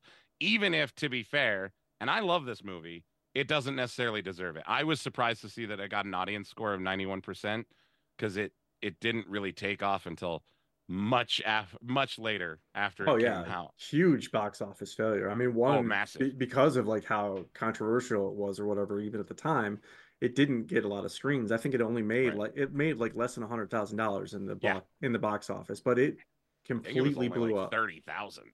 Oh really? It was that It even was lower than that? I give it more credit, but it, I'm like, gonna I'm gonna look it up again, but Dude, one of the but Google DVD sales were just like One of the first things I googled was why did the Boondocks, why did Boondock Saints fail, flop? Like that was one of the first search things, suggested searches that came up every time I tried to look up something about Boondocks. Is why did it flop? yeah, it box fail? office was 30.47 thousand. thirty thousand dollars in nineteen ninety nine, which is paltry even for then. So holy cow! But I mean, yeah, like the just cleaned house and DVD is like definitely uh, a cult movie. Like that definitely kind of earned its status. I mean, what I mean, what I mean by the Ratatouille statement is like every food critic ever that's out there. It's like surprise me, right? Like at the beginning of the movie, you you watch him and he's like, I'm gonna grade you like a fucking hawk, right? He's he's trying to tear this apart, find a reason for it to be bad. He's like, impress me, right? I was And then at the I was and just the end thinking the how movie, much better that would have been if the if the critic in Ratatouille said, "I'm gonna, grade you like a fucking hawk." But, and then and then all of a sudden at the end, you know, he's like, surprise me, you know, Remy, surprise me, right? Uh, and he, he's more open thinking. When you have that mentality of I'm going to go and watch this and be energy, blah, blah, blah, just go into a movie with an open fucking mind and watch it and be happy, right? Just go into it blank slated. If you go into it expecting X, Y, and Z, and it's not X, Y, and Z, you're going to come out feeling deflated. You're going to come out feeling a certain way, right? But if you go into it, I'm going to watch this for pure entertainment joy, Let's go see what happens. You're gonna have a better time. That's why the critics always give it different scores because the way David watches a movie is gonna be the different way than you do it, and you might have different scores there. But you're gonna grade it on that curve. You're looking for things to grade, whereas you have a lot of people that go on to Rotten Tomatoes and they're the Jareds of the world. We're like, oh my god, this movie it sparkles. It's great. Nine nine out of ten, right? So Yeah, I get that. I mean, there's certainly uh, a level of of that for sure. Of like Oh. having low to no expectations will allow you to enjoy something more. And eh, to Jared's point, like if you're a critic and you know that you're gonna have to give this a, a a score, and maybe you like human beings are human beings. Like you're gonna have good days, you're gonna have bad days. Like if you go into it having a shitty day, you're probably not gonna give it a, a fair crack. Or I also think that it's kind of like the same thing. Like if you had to beta test video games, like that seems like it would be the perfect job. But I'm sure if you did that for a while, you'd be like you'd fucking hate games because you're especially you're getting like the worst of the worst. You're finding all the errors that were like, and you become so critical of doing that, like that uh, that being your job, where it's probably difficult to even enjoy playing a game. So if you're a critic of a movie that has to have uh, that it, that it's expected to write, you know, five thousand words or whatever to tell people whether it's worth watching or not, yeah, you're you're probably going to have a more critical eye, pun intended, uh, than the the normal Joe Blow that's going to watch it. So Well, it's yeah. I mean, uh, it, it comes down to even just the way that we this show, you know, uh, Blade Runner twenty forty nine, for instance. Uh, you know, I'm watching it and catching these things and being annoyed by some of these things that maybe would have completely been missed by me because I'm trying to analyze it to then be able to talk about it. Whereas if I just sat down and just watched it, um, actually, to be honest with that one, I would have hated it more. But that's a whole. but uh, but if I'd have just Jareded it and just been like, Just put it Jared. on and watch it and see if I enjoy it.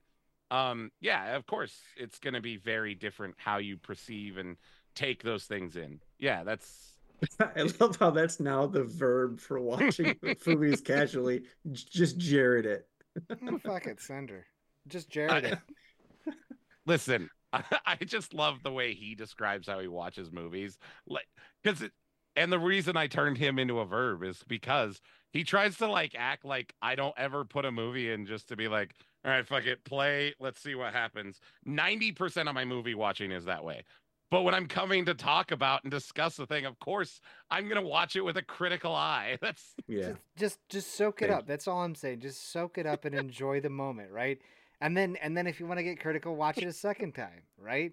But I you picked a three hour movie. I work for a living and have kids. I work for a living too and have kids as well too. Mine are just feathered and are very self sufficient. Yeah.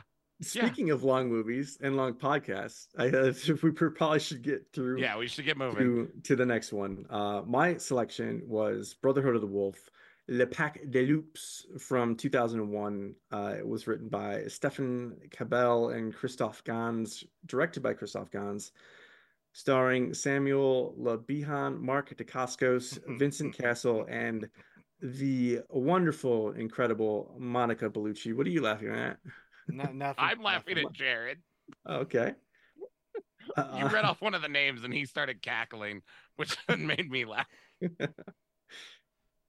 Okay. Uh, had an IMDb score of 7.0. Do I even want to know, Jared? No, I'll, I'll, it's my first note. It's my first note. Okay. We'll All He's already getting uh, eager to to spill that. IMDb score 7.0. Rotten Tomato uh, critic score 73 73%. Uh, fresh, it's uh, average of 6.3 out of 10. Audience score also pretty similar, 78%. The IMDb synopsis. Well, actually, no. Let's have uh, Jared go ahead and give your synopsis for what this film is. Where's the morning? Thank you.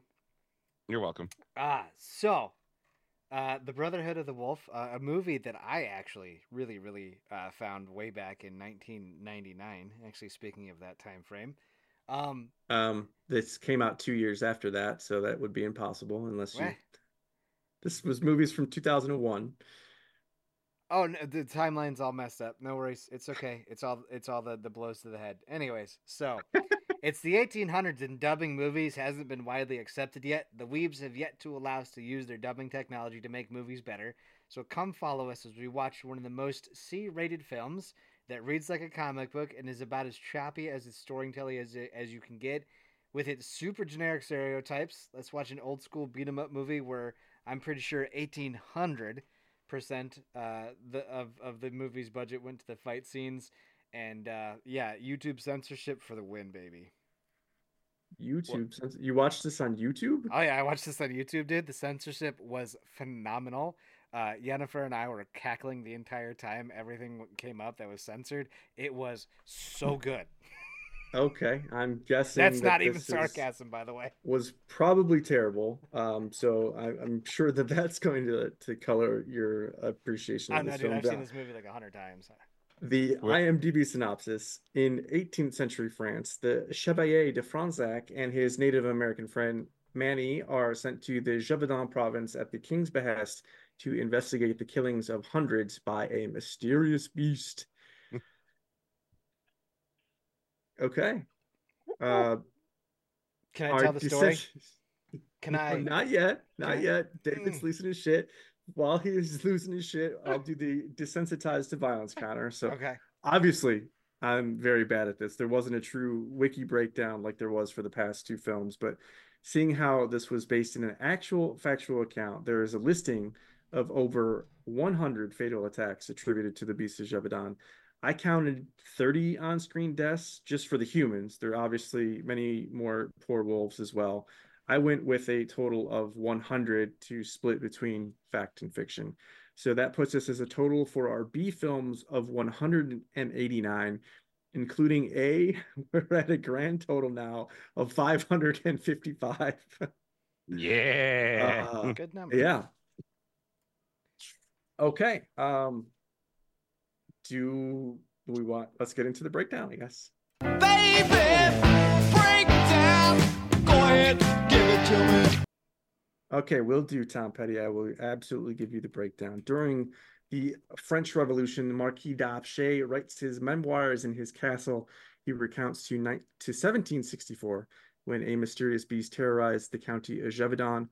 Gregoire de Fronsac, a knight and the royal naturalist of King Louis of France, and his Iroquois companion Manny arrive to capture the beast. Fronsac becomes interested in Marianne de Moranges, the daughter of a local count whose brother Jean Francois was also an avid hunter and a world traveler, whose arm was mangled and rendered useless while overseas. Fronsac is also intrigued by Sylvia, an Italian courtesan at the local brothel. Uh, while investigating a victim, Fronsac finds a fang made of steel. The traumatized child witness swears that the beast is controlled by what seems to be a human master. As the investigation proves unfruitful, the king's weapon master, Lord de Beauterne arrives to put an end to the beast, and Fronsac is sent back to Paris. But he realizes the beast is actually an instrument of a secret society, the Brotherhood of the Wolf, which is working to undermine public confidence in the king and ultimately take over the country. Back in Gévaudan, the attacks by the real beast continue, and Fronsac returns to put an end to the beast killings. At a secret rendezvous with Marianne, they're attacked by the beast, where it mysteriously refrains from attacking her. Um, lots of other stuff here. Um, how, how did you How did you pronounce uh, Manny's uh, tribe? Iroquois. Oh shit! Come on, allow every goddamn time. Oh no, I get wait. Iroquois. Ir- No, it's hold on. It's I, I Iroquois. muted this site. Yeah, it's Iroquois.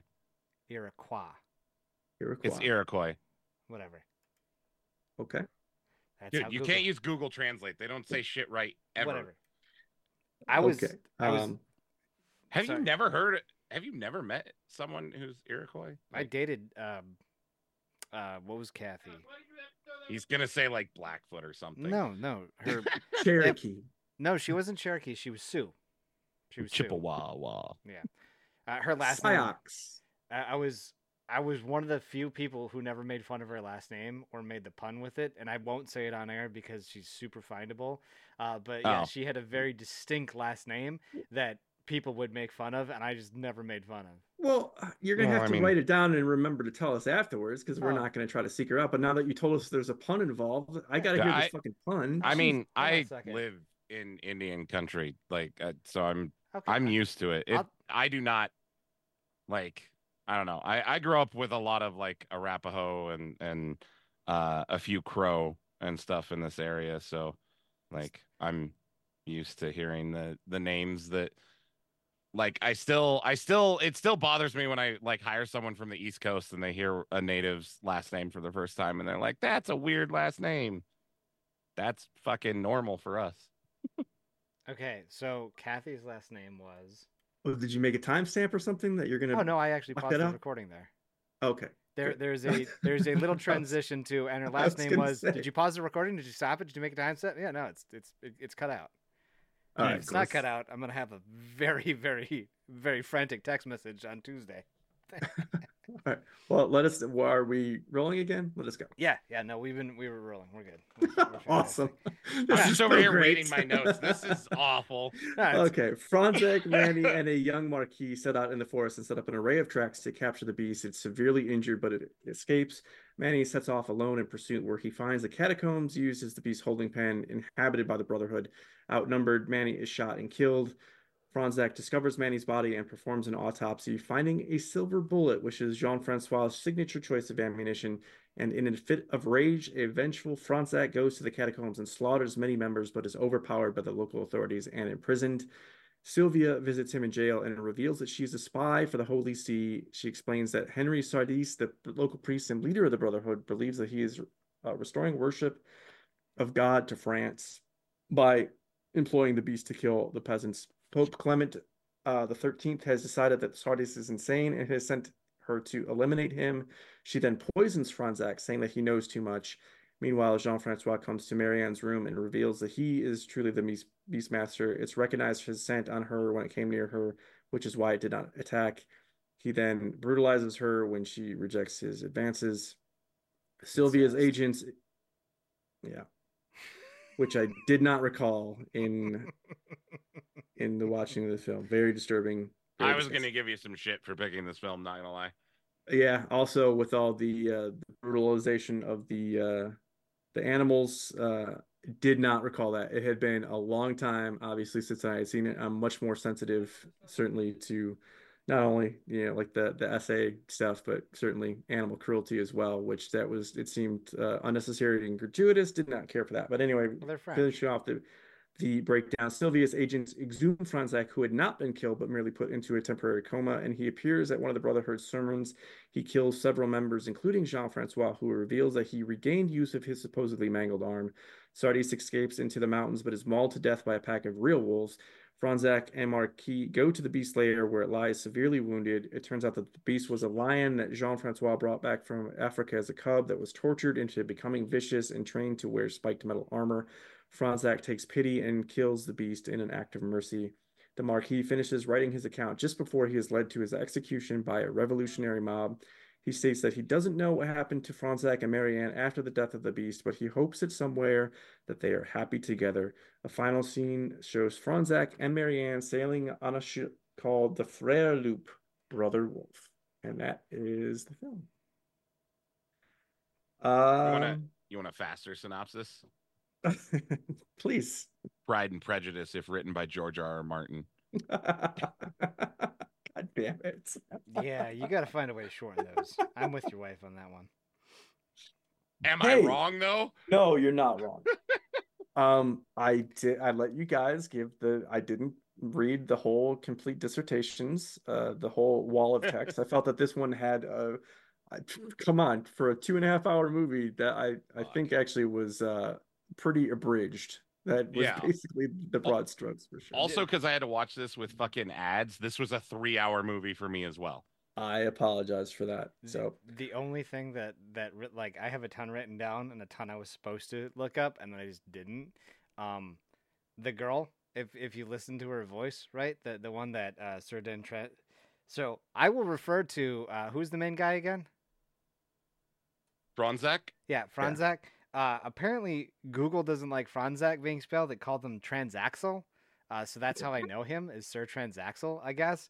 But Wha- the the girl that he goes after, right? I don't know. If I was typing it out while watching the movie, and then what, and then giggling too hard at the blurred parts. she sounds like she's 35 when she's supposed to be like 18 in the film. Like you look at the actress, she's young as shit. But- and then the, the woman dubbing her voice sounds like she's 35. Dude, It's the hilarious. dubbing was like It was so it- bad. It I can tolerate bad dubbing. I've watched worse.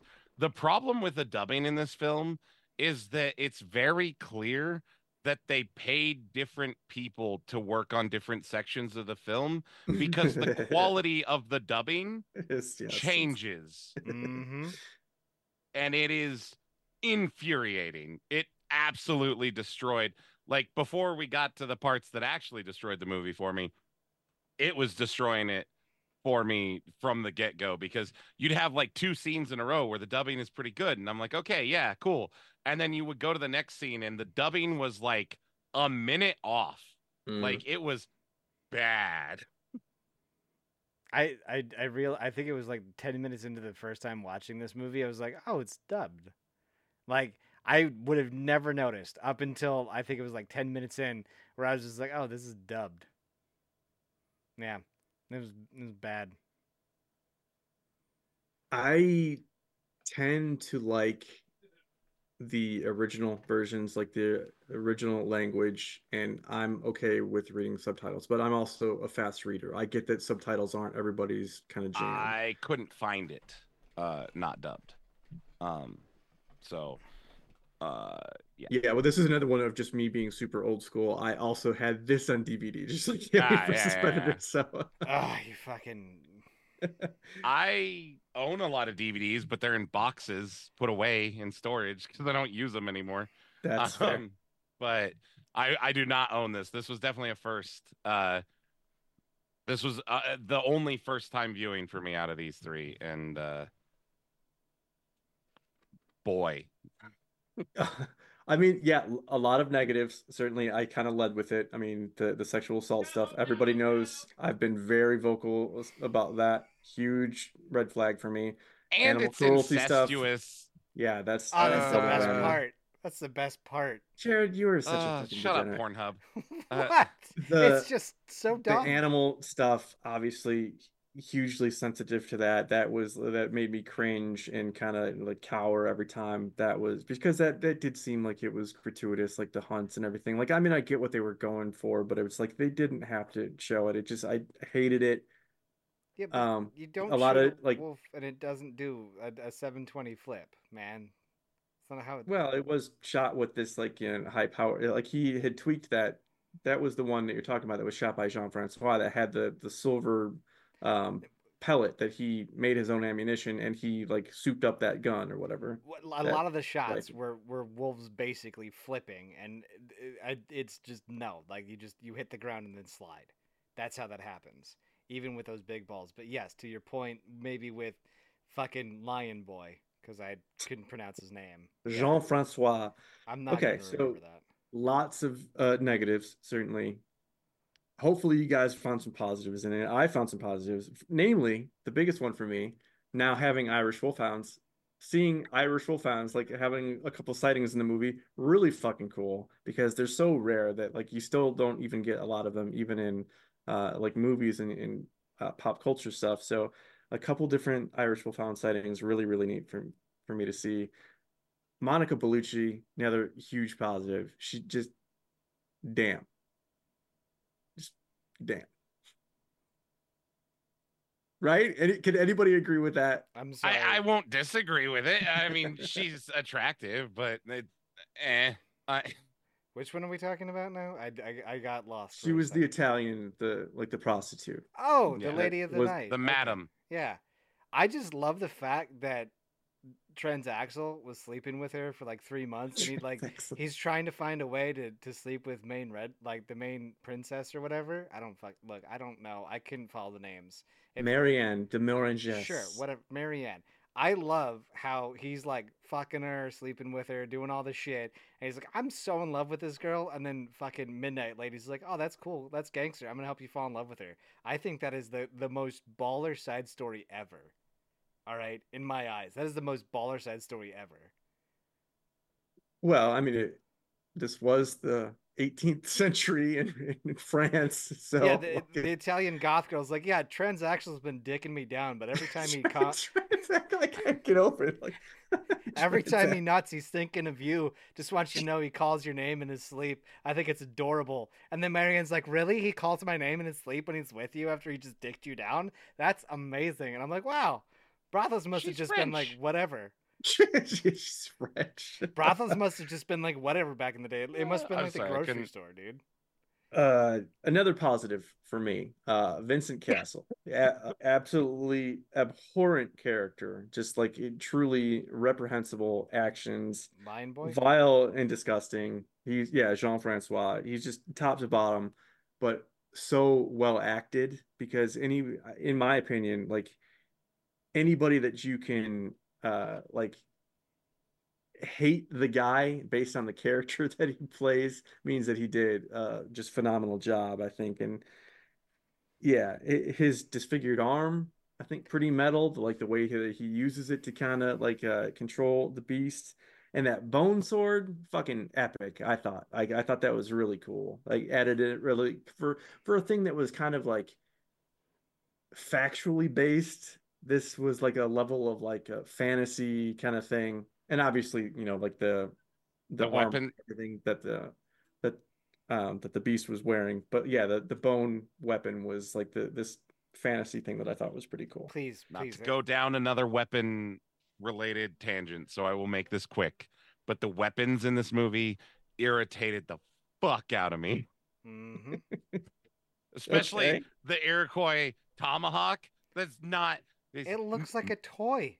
dude. It no, it looks like something out of fucking Mortal Kombat. It has absolutely nothing to do with Native Americans or the Iroquois. Their actual tomahawks are beautiful and awesome, and they would have been amazing to use here. Uh, fuck you, props master, for not doing that because it would have accomplished the same thing. They're they're elegant in their simplicity, and fuck you. Uh, but uh, Wha- what about the what about the potatoes spewing puree? what? potatoes The the um, when they were shooting Yeah, the pumpkins. pumpkins, Oh, the spewing pumpkins? puree. Yeah, no, Yeah. that's not how that happens. Yeah, d- well, I mean, so like I get i- it's not as explosive as what they're showing there because they're trying they they stuck them down on spikes, so they were already split. It's just the leftover from the inside. But that they- that didn't bother me nearly as bad. No, that's not Um, how pota- that's not how potato but pumpkins fucking Well, explode. First of all, you're thinking There- it's a potato. There's no so puree that's your inside a problem. pumpkin. There's not. But when we use the French claw weapon, which then we just exaggerate, okay, cool. And there's like a million of those because this movie's super French, which, all right, whatever. But then Oui, to oui. like fuck up that, that tomahawk so bad that it doesn't look anything like any tomahawk ever, it's just so awful. But it, that does lead me to my first point, which I'm so glad they corrected because had it stayed that way, I Mm, I I don't know if I'd have made it through the movie. Um, but the fight scenes, the first two, Mm-hmm. the slow mo is fucking why. Calm down, Christopher Nolan. Jesus Christ, They blew their wad Like- on the choreography, dude. dude, it's so bad. Okay, well, so this this two. I I agree with you, uh, and I think it's very off-putting, especially now, all these years later. But uh, keep in mind of the time frame when this would have been in production. This would have been this came out in 2001, so it would have been in production in 2000. The Matrix had just come out the year before with the bullet time, so obviously that was a huge success. So they'd be like, you know what we got to do? Slow it the fuck down. So any kind of fight scene, you got to choreograph it with uh the, the stop motion kind of. Yeah, that it I'm was definitely so done glad with they purpose. abandoned it. I'm so glad they abandoned it. It made no sense either. Like it, it was such a good fight scene, and I can see kind of why they did it, but it made no sense. No sense. The times that they slowed it down Yeah. were were just wrong. Like you chose the wrong time for slow mo. Go back to when you're cracking that dude in the back of the head with the bow staff. Yeah. Slow that down for a second. That would be cool. I, I did. I loved his. Oh, sorry, Jared. No, go no, no. Go, go ahead. Go ahead. I, I was gonna go down. I was gonna say- tangent. Another positive for me was Manny Mark Dacascos. Uh, he's treated like shit, obviously, you know, for the majority uh, of the film by almost everybody except for Fronsac or Transaxle. Uh, Transaxle. but then, but he's the bigger person that he defends those that can't defend themselves, and absolutely does so like a badass. Why are you rolling your eyes, Jared? What the fuck? Keep talking. It's fine. Keep going. And he I love brings to hate that his character too. So I that get it. martial arts ass kickery to 18th century France. I liked it. He, He- dude, he- it's. I like his tattoos. He's got a massive fucking dick. Like they, they, they, they, they do the, the the typical thing. Like I get it. They gotta give him some redeeming qualities, right? To to make you really like his character. And okay, I get it. I get it that he's supposed to be this hated on, spit on character. Everyone hates him because he's Native American or how he's American, whatever however you want to say it. But I just I hate that stereotypical like just like the, the woman's like, oh, his tattoos, he's a witch, and then he pulls open his lap, and the, the, the brothel girl's like, ooh, I like his tattoos, and she gets really excited seeing his massive dick, right? I just I don't like that. I think it's dumb. I think it's stupid. Just make him a mm-hmm. bad motherfucker without inputting other weird stereotype bullshit in there. Jared, you're looking at this from the lens of 2024, where there's obviously still racism. Imagine how much fucking more racism there I would know. be in in the 1700s I- for these aristocratic French I'm people seeing a Native American I'm for the first time. They thought he was a different species, for fuck's sake. Yeah, I know the whole can he breed with uh, with your women was was I get it. It's it's period accurate. I just don't like how they shoehorn in that we know he's a bad motherfucker. That first scene where he takes on three dudes, which turned out to be like ten guys. I don't know if you guys noticed that, but it was three guys that is attacking this one woman and the old man, and it's turned out to be ten dudes out of nowhere. Right? That was fucking weird. He kicked all their asses. I'm sold. Manny, you're my savior. You're my spirit animal. Marry me right? Like I get like that's where I'm at. But you don't need to keep piling it on about it. it it's that I, I feel like when you shoehorn in all these other amazing qualities onto this one individual to like really amplify and ex- I can't think of the the e word here to make my argument better.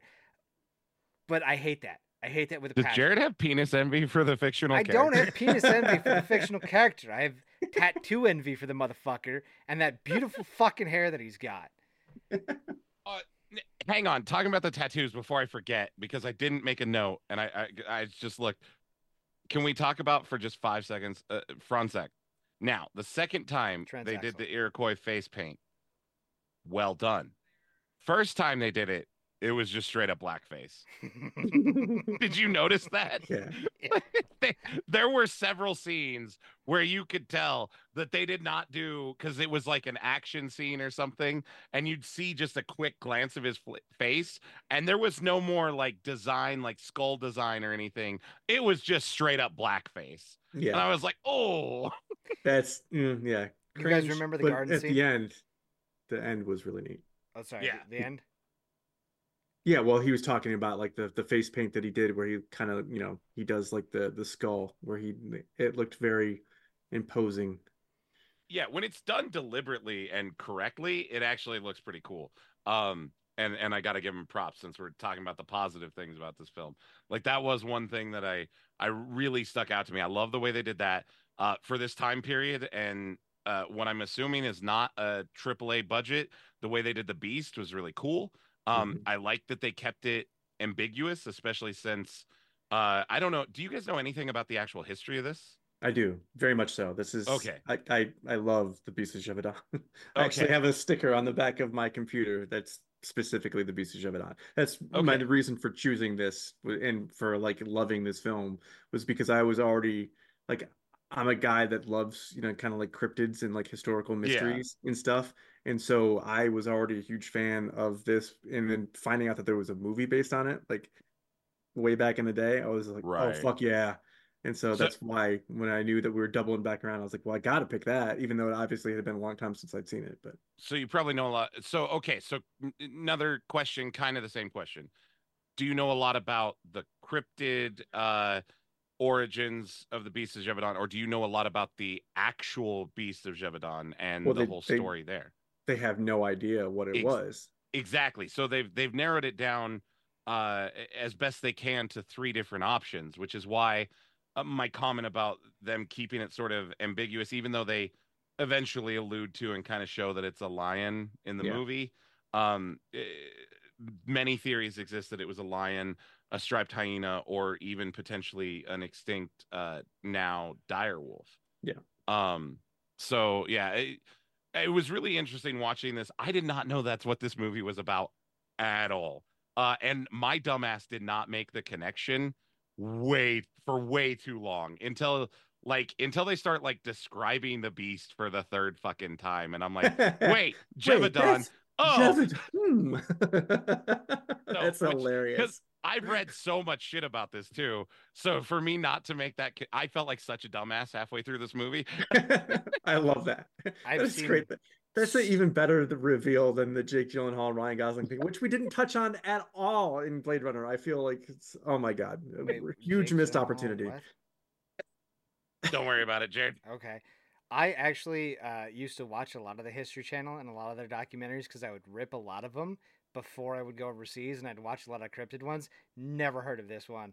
I thought it was just some made up French story that they thought was cool and dubbed. Like that was it. I didn't know that this was real or not. No, it's Like, no. actually like a really fascinating read because I do know that you do enjoy history. So uh, seek out more of this. It's eh, incredible. I mean, it's like the amount of rain and just like the supernatural qualities that were kind of applied to it. I mean, and granted, a lot of it, you know, could have like was hysteria. They think, you know, or just like people freaking the fuck out, and a, a lot of like attacks probably were just you know regular wolves that they kind of attributed to the beast but the ones they were saying wow like the the actual like verified beast de Gévaudan attacks just like fucking bone chilling man like i can't even Yeah. imagine what that would have been like to be a peasant in that time oh, period Oh, in, in that area holy shit I, Well, it's. Oh, sorry. Go ahead. Well, speaking about like how bone chilling the attacks were, like if if if this they were telling the stories back then, right? And the dad walks in to the church screaming, "Oh, my kids have been attacked! My kids have been attacked!" Transaxle, instead of getting on his horse and riding away to go where the scene of the crime is, has to hand a portrait to Marianne and try to get her to go on a date with him. Like, you want to talk about like bad writing and like horrible. Eh, eh, oh, we They're know what. French. I mean, Yeah, it, it was on the way like he's No, just no, like he told, told- he told yes it was he, He took- literally came out of the thing he said go get manny and my horse he saw marianne was leaving the church getting into her carriage and he's like i want to hit that so he's like okay while they're getting my horse i got a it- minute it's- to go over here and be like It's what you would do, Jared. It's Don't not even what I would do. Exactly. I would Oh, go so give of this to. Marianne, tell her I want to tap that. I'm gonna go get my horse. He, he literally takes like three to five minutes, right, where he could be hauling ass to his horse, getting on his horse, hauling ass the other way where he needs to go. So he cuts out time, right, to go chase down this beast, but and he tries what- to like tap he, it. Ostensibly he thinks that they're just going to find one or both children murdered by the beast he doesn't have any kind of hope to actually come across the scene like that that was not a time sensitive thing he'd already been there for months at this point so Whatever. i i'm gonna I I, I, on that one I have to agree with Eric on that one, Jared. I You're- don't get it. Okay, the Marquis also had the hots for Transaxle. All right, I'm just gonna say that with the way that he wrote about Transaxle and everything, Marquis definitely wanted to tap that. All right, let's let's be real. What's wrong with that? Oh. i can't get I'm just over saying. you saying transaxle all the time It does throw me off when he says transaction. I don't. instead f- of I can't. Like Fronsac. I've seen the movie so many times. I don't know his name. All right, don't even. I've Francois. Fronsac. I know it. Fronsac. Yeah, I think of Frosty Sack. main guy Fronsac the enemy guy jean-francois okay Uh, so Jean Francois. By the way, you guys remember that scene where he he he brings trans. Fuck, I can't even. Trans. Fronsac Franz. Transaxle. Frosty Sack. So when he brings Frosty Sack into the when when he, he finds the painting, don't fucking argue. All right. okay Transaxle gets brought in because he finds the paintings, right? Lion Boy finds the paintings. Hey, buddy. Lion finds the paintings, right, in uh, Italian goth girl's room, right? And it's like, Mhm. oh, my sister needs to know that you're banging this girl. You see the backside of him, right? He's in a very tight, form-fitting black outfit, which screams, "I'm the main villain." Uh, great, uh, great foreshadowing there. You you get a good look at the behind him and his left side as well too nowhere in that scene can you tell that he's hiding a crippled arm and a very tight form fitting uniform. So either they kept moving his arm to make it look like he didn't have the arm that entire time, or it was very poorly hidden. Mm, they So- showed him like when he cuts it out of like the bodice, he had it like completely. It was like you could see that it was But all you like look at his back, and there is no bump in his back. So unless he's got the weirdest fucking front fupa, you know, breast lifting enhancement ever hiding his arm back there, there is no way that he's walking around comfortably like that. he So had in it stitched. movies, there's these the things called props, Yeah. and they're used when they're needed, and then they're not there. The rest. Did you think that he actually wore it the entire time? the, his arm up and behind him, right? Like, like I'm a, like I would hope that they would like leave some subtle hint because like it's been it's been kind of hinting that fucking incest lion boy is hard for you know is the one hard up on killing, right? You kind of get that whole thought process throughout the whole movie. yes, just- but the whole Mhm. point is the reveal there. I I don't know. I just, I feel like that there's a good there was a good there was a good way to show oh I I lost the use of my arm and then every time I'm seeing the arm do the thing it's like well where the fuck's your arm? You I, I- know you still have it. I know you don't have the use of it, but how are you wearing it? Like let I show me that you're wearing it, right? Well, because th- that was, I think, very intentional on the director's part and the writer, who was also uh, the director, who was was the co-writer, because they've shown that there's a human master for the beast that's already been revealed, and we Yeah. already we see that this human master is like using this fucked up looking arm to you know kind of direct the beast now. Is that meant to we're supposed to infer that this is really Jean-Francois and put two and two together because they also have kind of like you know done things with the camera to kind of pan on his like missing arm we're meant to f- kind of think that but we're also meant to like oh it can't possibly be him because he doesn't have an arm it was like chopped off in a Well, he, in he said they lost the use of it in an in a lion attack. Like, and then when the beast came out, I was like, oh, that's a lion. Like, and then I put two. Like, this is this is one of the few movies where my critical brain was put like three and three together right off the rip. He, he lost it in the attack. You get that brief glimpse of it, and I'm like, that's a lion. God damn it! I know the movie.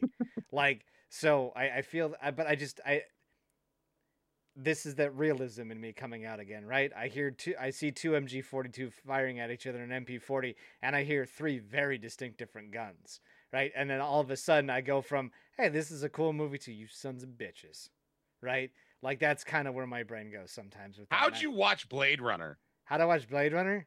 Oh, with a very seven open, times like ve- with a very very open mind. All right. and uh, an open uh, fly in his pants too I'm First off, assuming. I did that beforehand. All right.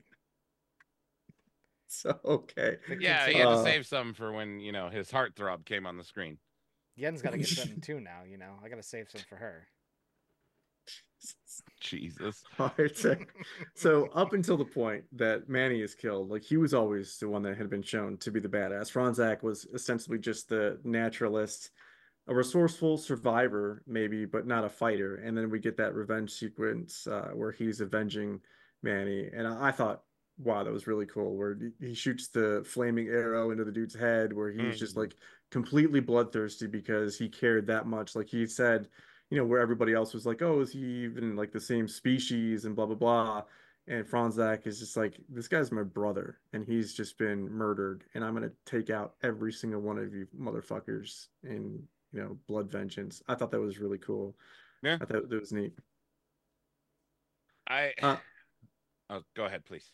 No, I was just gonna move on to my next point because I didn't know. But so if you have something to say to that, by all means, please do. Um, I love and hate the character of Manny in this so much. Like, he is simultaneously my least favorite character and my favorite character. Where were you when I was Um, arguing this earlier? Probably for different reasons, though, Jared. Not because he Um, was uh, like mad about his dick size. no, no. um, I, I hate the like, just, I again, it, and I know that this is a me thing because I grew up around a lot of natives. I work around natives, like, so like to see the Native American culture just so bastardized. I it really drove me up a fucking wall.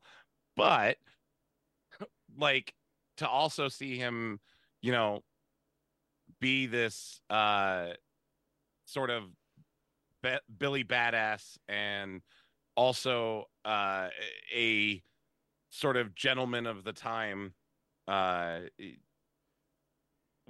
was a really interesting dichotomy um for the character. And then they do things like fucking burn his body, which would be super disrespectful to him. Vikings. Uh what's that? Vikings. Eh, even most Viking tribes didn't actually do that, but but like it would have been very disrespectful to Native Americans uh and Native American culture. Um which kind of I don't know, it, it it's so weird because they're so heavy on this bond between them. But then because the people who wrote this, I think, didn't have a good understanding of what Native Yeah. American culture was, there's so many like glaring issues that make it seem like he and Fronsac are thousands of miles apart. It was so hard to to feel that sort of like eh, brotherly connection that they are writing in there and that they actually verbally say. I don't know. It was it was weird. I I I like most of the scenes with Manny like where it was just Manny. Manny Mm. and Franz Franzek didn't work for me so much, but That's fair. Jared, Oh, I just I wanted to point out in the garden scene, he forgot to shave the part of his upper lip and transaxle, and it really annoyed me with all the white pottery wigs and stuff. Like in that scene where in the garden they're arguing politics, like it zooms in on Transaxle's face, and I'm just like, he forgot to shave the top part of his lip. and then Yen was like, "What?" I was like, "Look at his lip. Look at the top. He, he forgot a little part right here." And because they're in all white and with the powdery face and the wigs and the period accurate time frame, she's like, "Yeah, he did." I was like, "Yeah, it's really fucking annoying." and I don't care about anything that they're talking about right now. God, oh my god.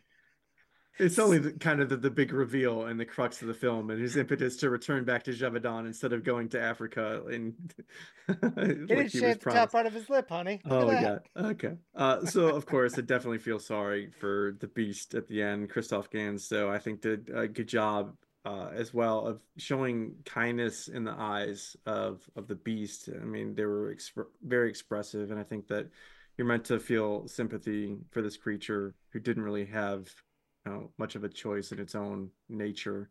I thought that was kind of well uh, conveyed, and whether you know factual or fictionalized style choice, having it be a metal wearing lion, uh, I think really gave it an explainable kind of flesh and blood existence, but with the appear uh, appearance that it was really easy to ascribe to some supernatural qualities. Uh, I think was a good choice in my opinion. What are you guys' thoughts on making the the beast a lion instead of a wolf? I don't know how it survived. And and like it either like okay, it's literally in a hunting shack in a cave in the middle of nowhere, right? Is is essentially where its its hideout is described at. Lions are not really for the cold and winters of France in a in a uniform that it probably rarely takes off. I'm curious how it stayed warm and how it didn't want to just kill and move and do a whole bunch of terror and death and destruction to everyone in said cave. Do you think lions are cold blooded? I don't think they're cold blooded, but I'm just thinking the colds of France are a little bit different than the the the plains of Africa. Yeah. Well, but it had been there since it was a, a cub. Like they said that it was brought, you know, like uh what they say at the end. Um, the mother was brought and it had a litter, and then they kept like the the strongest one or whatever. So it had never known Africa. Like it's not like it ever would have gotten used to like the the heat. Made like all it's ever known is its It- environment. And I mean, like, you talk about like you don't have zoos in in Wisconsin, Jared. There's no lions at Well, the zoos. Yeah, but they put a lot of things away in the winter. Or do I fucking did I visit some of the shittiest zoos ever? I think you visited a very shitty zoo. They there, they man. also like sure they have places for them to go, Mhm. but they can still go outside. They're mean- still fine. Like I If get they're that they not- can acclimate. They're not like lizards that just like okay, they seize up, they freeze. But yeah, like this is a They also don't hibernate. I know they don't hibernate, but think of it this like you, you have a giant fucking cat with his, which is the death death purr, right? What does the death purr like to do? They like to roam around. They like to move. Like, yeah, I get it. They're they're very sedentary creatures that have spurts of just killing and maiming and stuff like that. Right? I've seen enough nature documentaries, Okay. but I just like it's Uh, Well, a lot of that also depends on if it's a male or a female. exactly. And if it's a male, males don't hunt. Rarely they Well, hunt. they can, that They they, don't can. hunt if they're in a pack because the Right. female is to be pride, right? but he's be pride like the, the, the fucking so much here, right? Because technically he's part of the pride. The food, Right. Well, but there's no other but there's ones. Like if no- it, Yeah. I think it's meant to be a female anyway, because we don't see any kind of sem. Well, I mean, it would have been covered by the armor, but we don't see any semblance of a mane. I think lionesses can have manes as well too, though. They can develop manes. They're smaller generally. It's there, there's a lot of a lot of like questions, but I forgot what the original question was. Did you like? What did you think of them picking a, a lion instead of a wolf?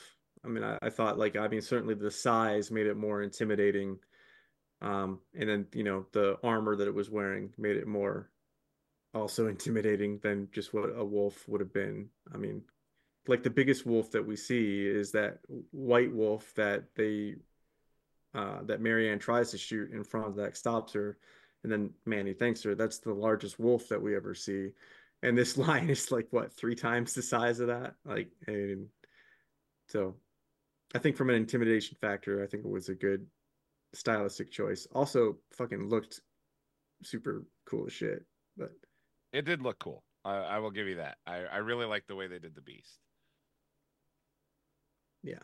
Just felt really really bad for it. Obviously you know it had no choice. I mean how it was brought up i mean they said it was raised with cruelty. Like i mean it, it didn't know anything else other than attacking people. But yet it still what you know had that kindness in its eyes and it still had a respect for um the the master like the one guy who was like the the guy that we're introduced to at the very beginning of the film who was the father of what was the what they called a witch the girl that had epilepsy who ended up being a real fucking cunt in the end anyway. Like she was just terrible. Like we're supposed to feel sympathy for her because it's like she's running for her life you know like her she's trying to escape and protect her father. And they call her a witch and they want to beat her to death. And so we're like oh she's sympathetic. Yes manny please come to her aid and like you know make sure that she's not like accosted.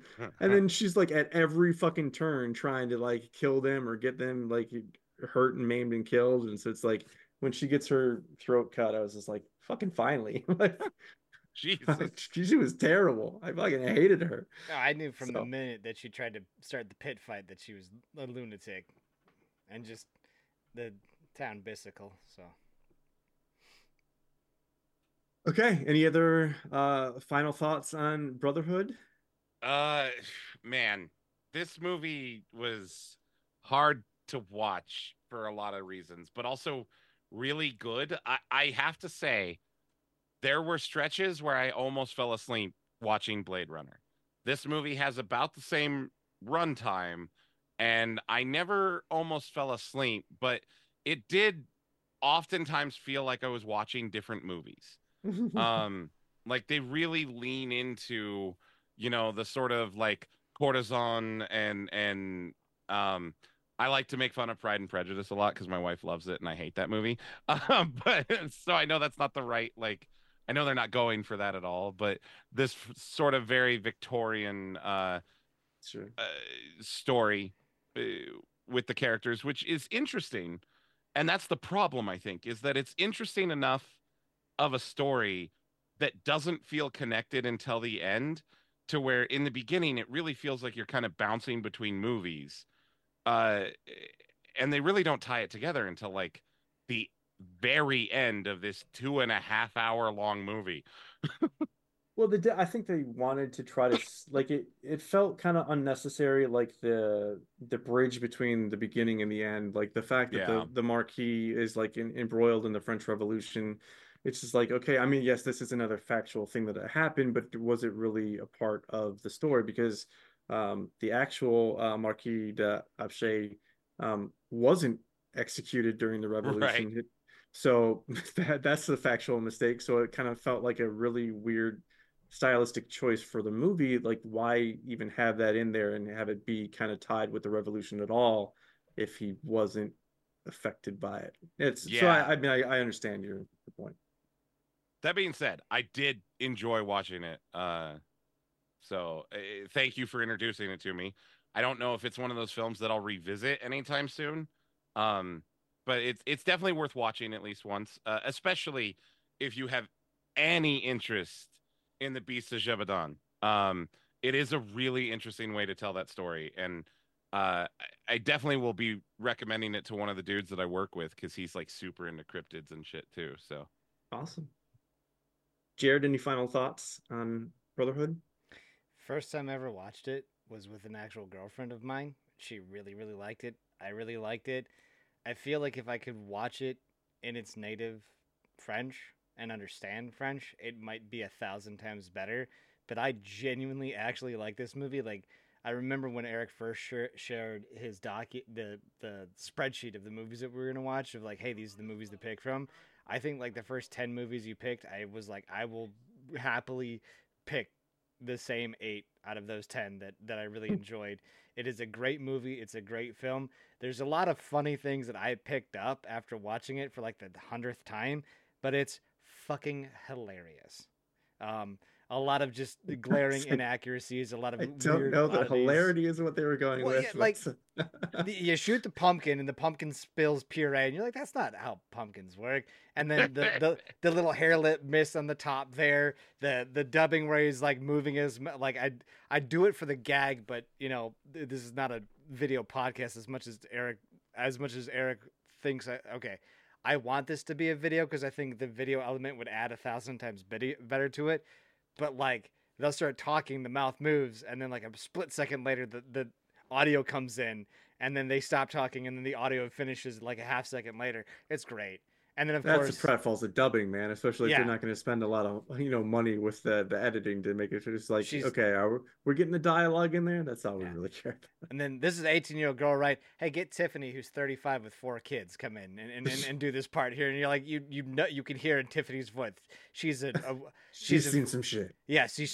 seen some shit she's a weathered woman and you're like no, you're not to be 18. fair, an 18 year old in uh, 18th century France, she's seen some shit too. Like she would be the equivalent to 35 years old. now. Yeah. All right. I guess if uh, without further ado, then let's uh, ask some very important questions.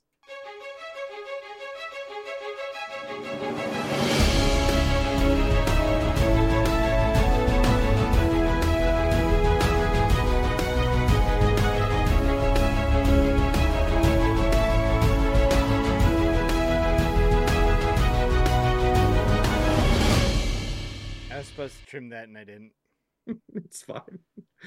I think it's funny that it's that freaking long. All right, but before we begin uh, this week, we've got some poll results from our A episode. Uh, asked, would you rather make out with Lois Einhorn pre-reveal but kick, kicked as hard as possible in the groin, or go all the way with Courteney Cox? But Tone Loc and Dan Marino do a very talkative and critical play-by-play. 100% of the voters chose Cox and Talks. Wait what Next, Making- making Don't out? call it that. wait what Fu- uh dan marino Hundred percent. 100% 100% of the- said Tone Loc and Dan Marino play by play. You fucking Yes, dope. correct. Yeah. It's Courteney Cox. I asked, would you rather eat nothing but pudding cups, but everybody loves you, or you eat whatever you want, but your likability is based on your basketball skill level? Well, apparently, we got some foodies or people who think that they're ballers because we got a 50 50 split here. Yay, anticlimactic.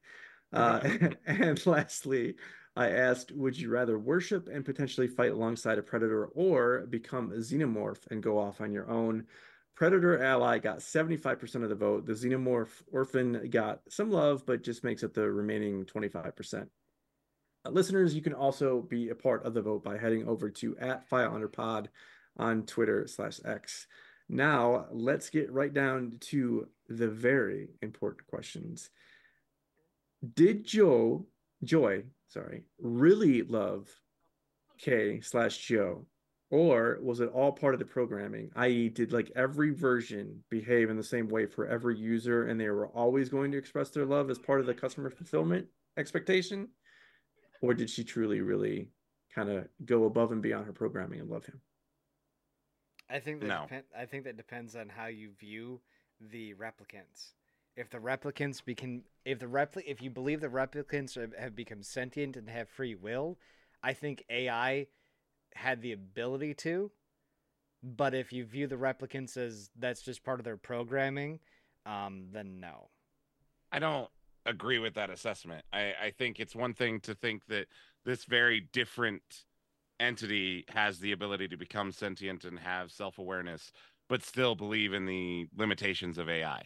Uh, also, there's the other uh, end, which is the fact that it is a product specifically sold to bring joy and pleasure, which means that if it does not give you that feeling, then it is not satisfying its use, which means you are not going to pay for it.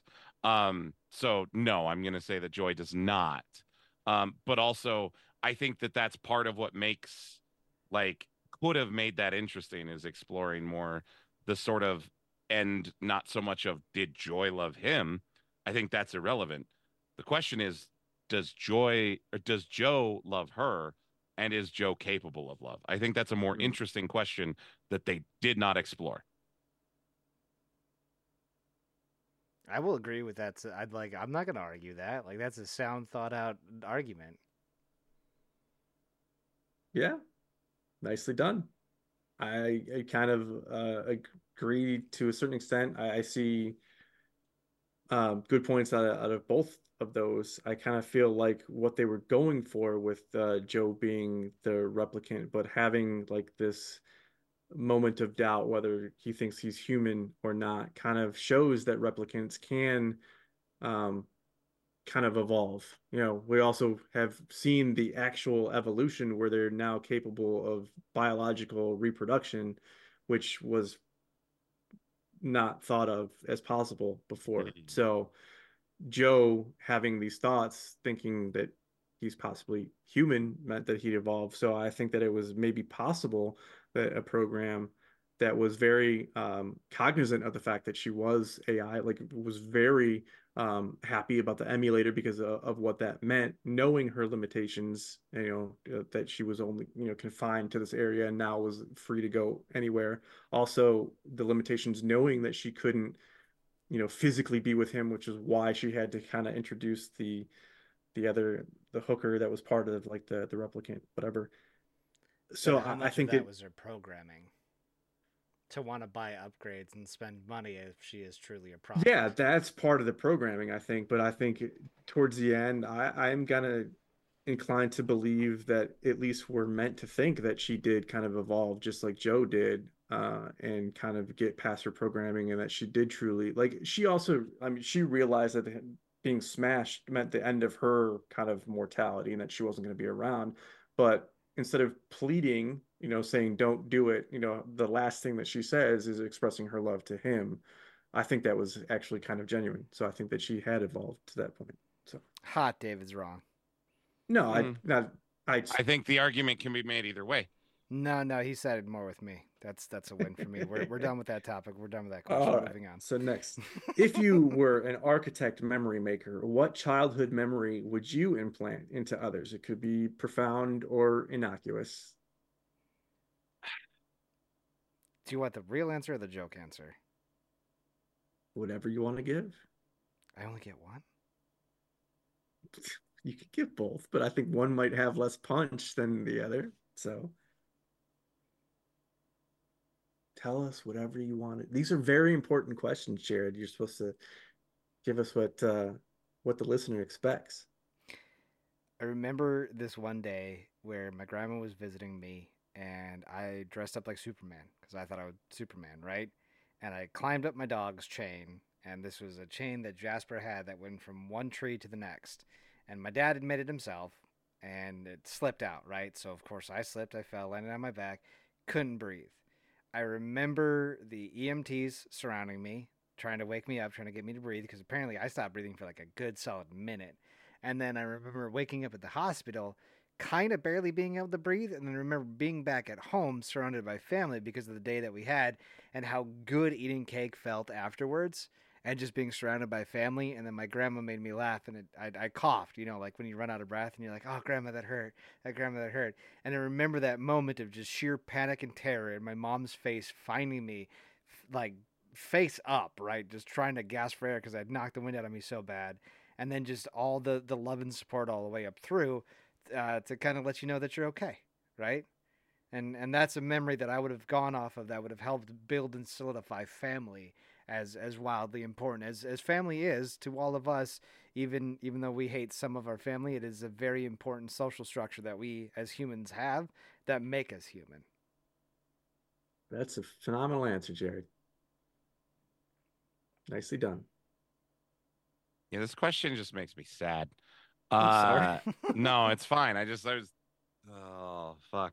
What I mean, you think about this a lot, actually. I think if you're a decent fucking parent, uh, when you have kids, and you start thinking about, you know, the things that really mattered and what do you want, you know, how do you want to impart that? How do you want to leave that? So you start thinking about, and there's not any one thing that I can point to that, you know, sort of made me uh obviously we are we're a sum of of, of the pieces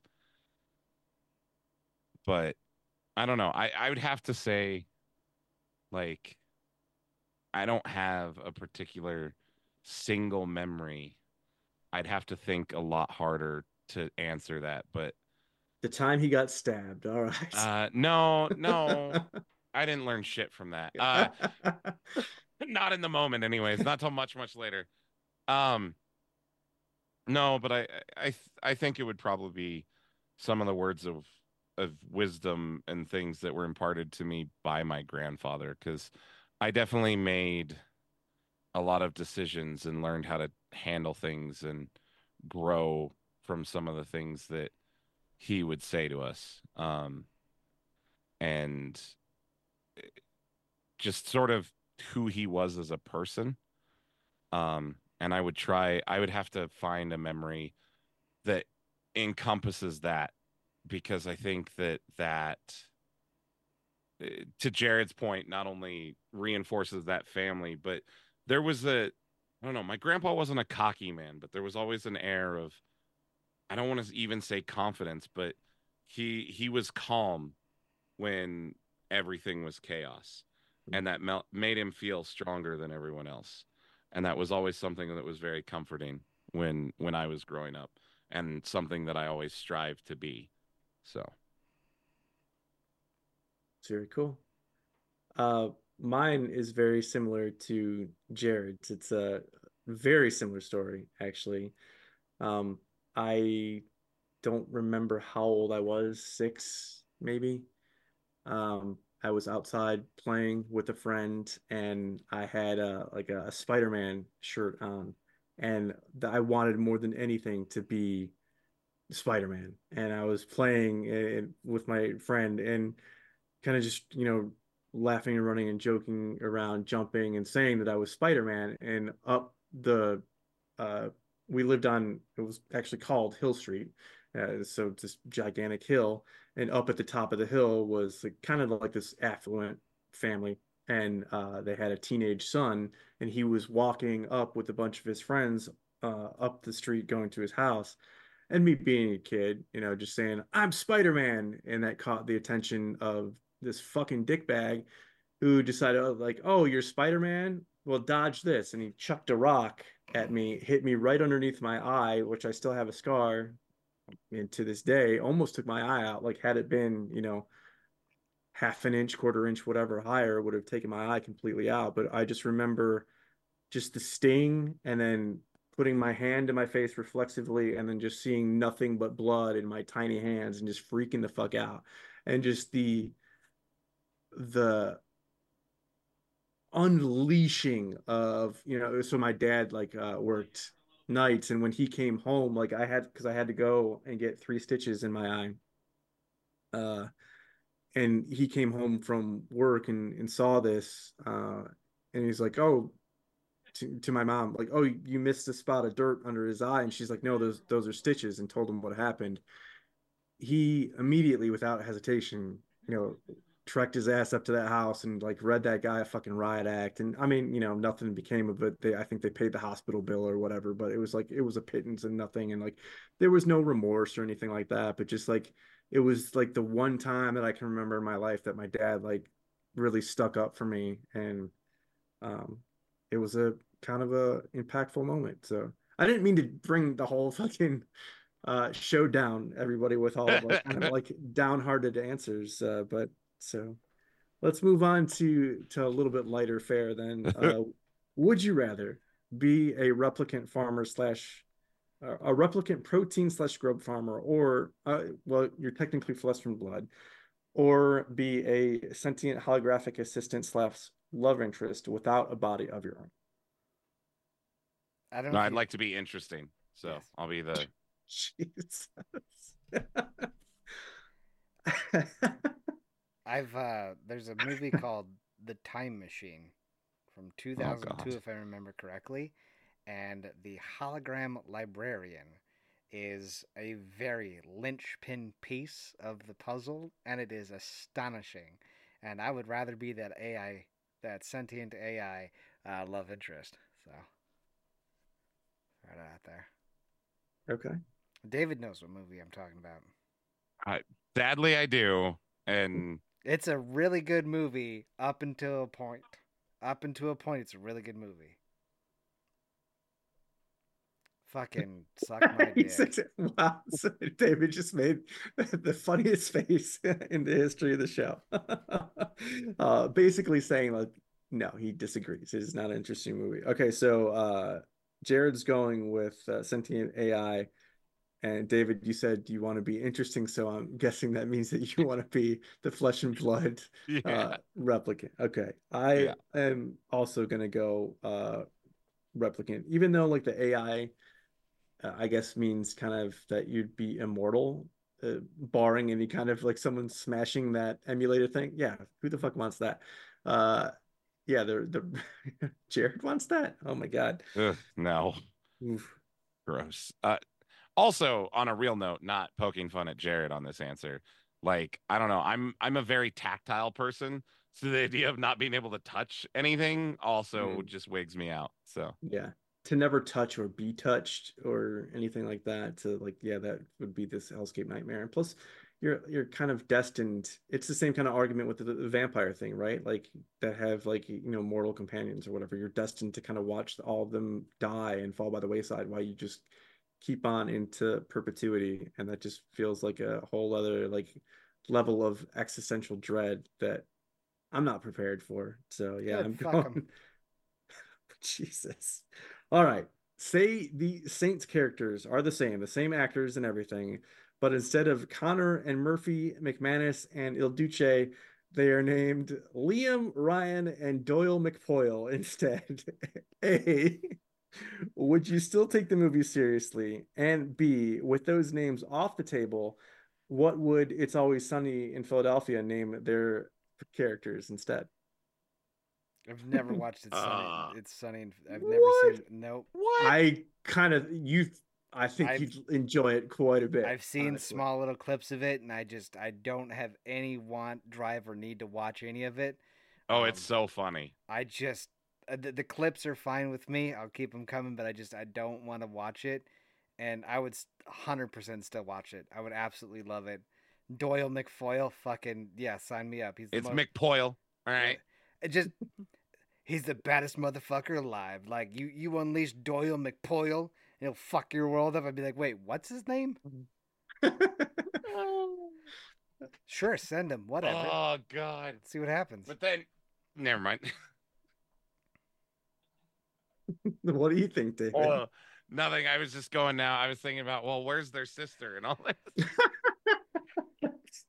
Uh, Oh, Jared, if you watch nothing else, uh, you like oh, I forget which episode. I mean, all the McPoyle appearances are, are phenomenal, but uh, when it's, I was thinking the one where she licks her lips. It's it's oh God. phenomenal. Like you, you have to seek that out. Oh. All right, so what do you think would be uh, good alternative names then? Because I know that you like Sunny. Yeah. Oh man, I don't even know what you call. Oh man, it it would have to be like the most stereotypical Irish names ever, and then one like kinda Irish, but not one people think of. So like, it's got to be like, uh, you know, uh, what's the what's the fucking name I was just thinking of? Uh, fuck uh my brain just blacked out on me because so like uh people there's an actor named this and people fuck it up all the time uh it starts with an s like um fuck it's spelled A really male name or a female name? Um, uh Siobhan is the one I was thinking of. Yes, thank you. So you got to have for the older brother because he's got to have the effeminate name. Uh, you have like a Sean or even well Murphy's off the table, huh? Um, but something like that, and then you got to have like an Edwin. just- So, like I said, just like super hardcore Irish names, and then one. Eh. I like it. Jared, you have to seek that out, man. Look up uh just put in Sonny McPoyles and yeah, I'm sure you'll laugh your ass off. All right. Uh Doc had Tourette syndrome, and as a result, he would stutter and yell fuck and ass in sometimes inappropriate situations that were played for comedy. He also had a habit of mixing up proverbs and providing some metaphors. Uh, give me a good mixed idiom. Jared, do you know what that means? Like what we're looking for? Like No, I, I, I know what I, I, um, I, I know the jokes that, that they would make. It's like, you know what they say about those who's in glass house. Now make like a tree and fuck out, or you know, like yeah. I, I don't know. Like I just I can't think of any dumb one that would that would fit well, because like a lot of mine are those idioms like slow, smooth, smooth as butter. I don't like, but it's still technically a part of it. It's, I don't know. He who casts the first stone is a tree trunk. Fuck, I don't. what the fuck? I, I don't. I don't like. I don't a know. good one. I have no, yeah, idea. that's- You're no, that's that's the kind That's, of that's thing great. you would say. That's what I was looking for. uh, see, I was thinking something along the lines of like the road to hell is paved with flying colors, or you know, something like that. it's also great. oh, I think we hit the nail right on the nose with that one. I may have had this conversation a few times. Did you really? Oh, we definitely have. Uh, my brother and I have a hundred percent come up with other like proverbs that Doc That's incredible. Amazing. All right. Would you rather have your pinky finger shot off or get shot in both the leg and the arm? Uh, both the leg and the arm. I don't know. I mean, I know the pinky is very, very useful, but I think getting shot once is better than getting shot twice. So Mm. I'd have to lose a pinky.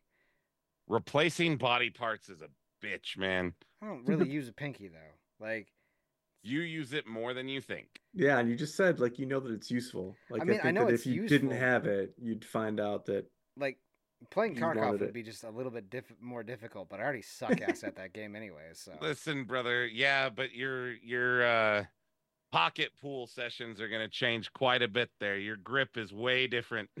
look, I already have uh, a pocket player for me, and her name is Jennifer. So we're all good. I too have seen The Witcher. Anyways, what? No, that her, her So the first night of bowling that we went out, fun little side story. I I didn't want to misspell her name, so I I put J E N, and then I turn around and she's like, "No, you're doing it right." I was like, "No, I just wanted to have a fake funny name. Like, what's a funny name that you want to put out there, right?" And that was my way of not having to misspell her first name.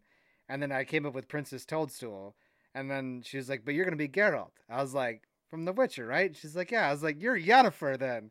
And I've been affectionately referring to it as Yennefer, uh, and she absolutely adores it. So, yeah. Here I was thinking that that was actually legitimately her name, and you're just trolling us the entire time. yeah, You absolutely. Are you dick. kidding me?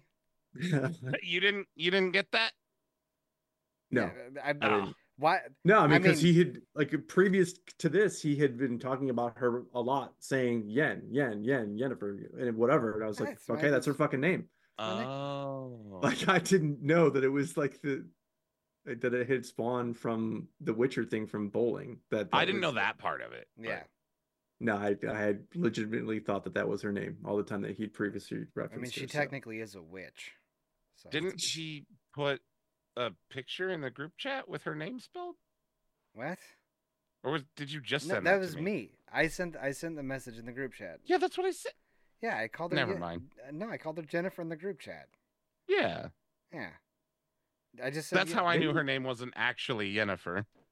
I don't. I I sent that photo to a couple people. Don't worry, Eric. You're fine. You're, Okay. You're just not that special in my life anymore. Obviously, Jesus. I've moved on. yeah. Hmm. Got a I, I girlfriend, got. I got to stick with. Mark. His conspiracy theories are better.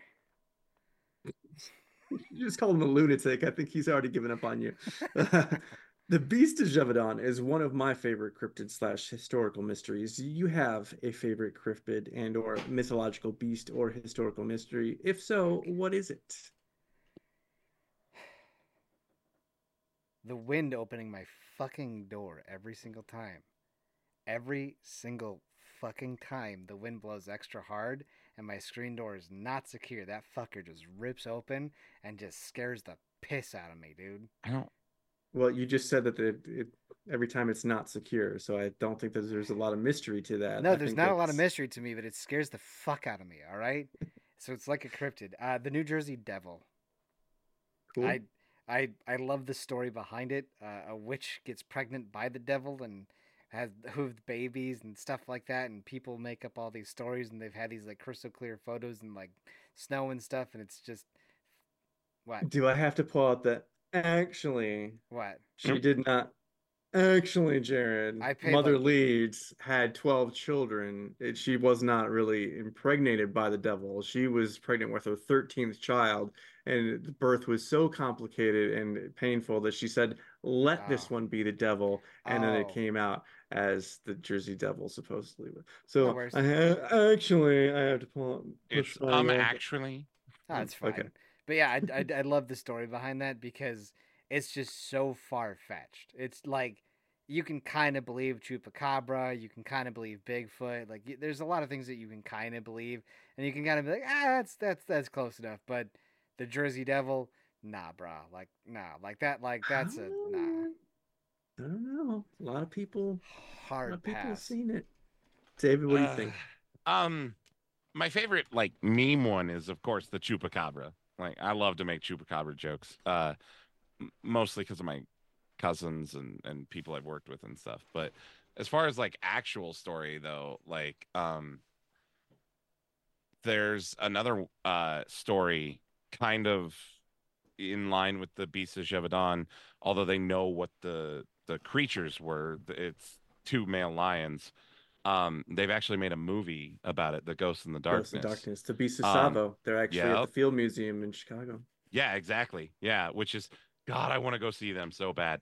Um, because that's another one that I've studied a lot, and I I love that story. The movie is great, but the story is wild and insane. Um, and especially lions. when you start like talking to like I got a chance to actually talk to a preacher from uh Ghana whose dad was like or not dad, great or grandfather? Yeah. Anyway, someone in his family was in the area when that stuff was happening.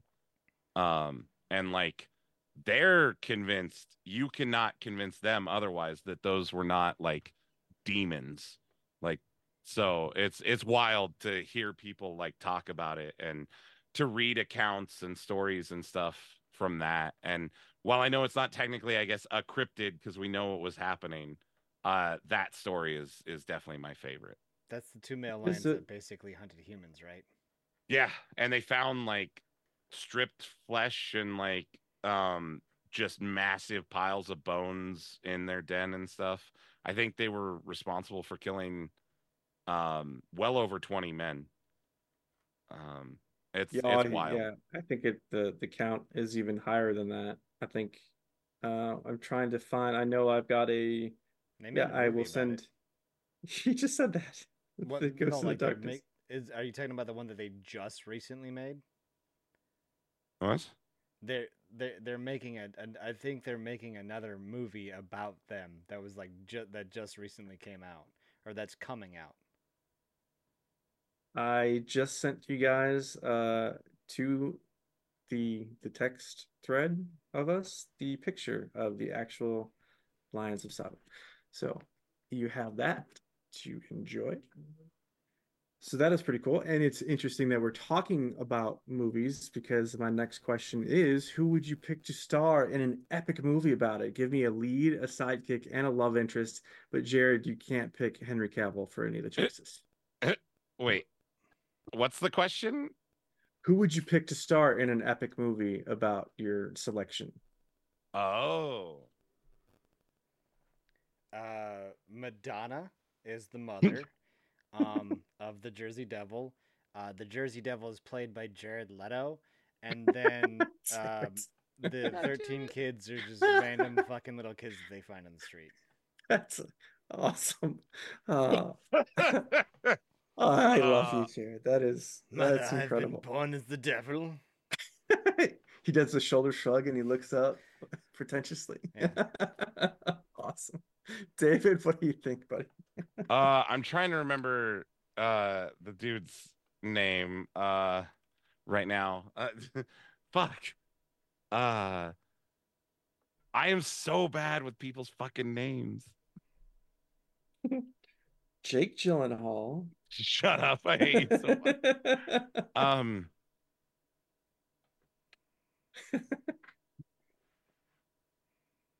Who is the the Jesus? He used to write for SNL. Um uh, Mulaney, John Mulaney. I want John Okay. Mulaney to voice the lions. All right. That's awesome. He'd do very well at it. Um, hmm. and uh, you got to go with Jeff Bridges as the hunter.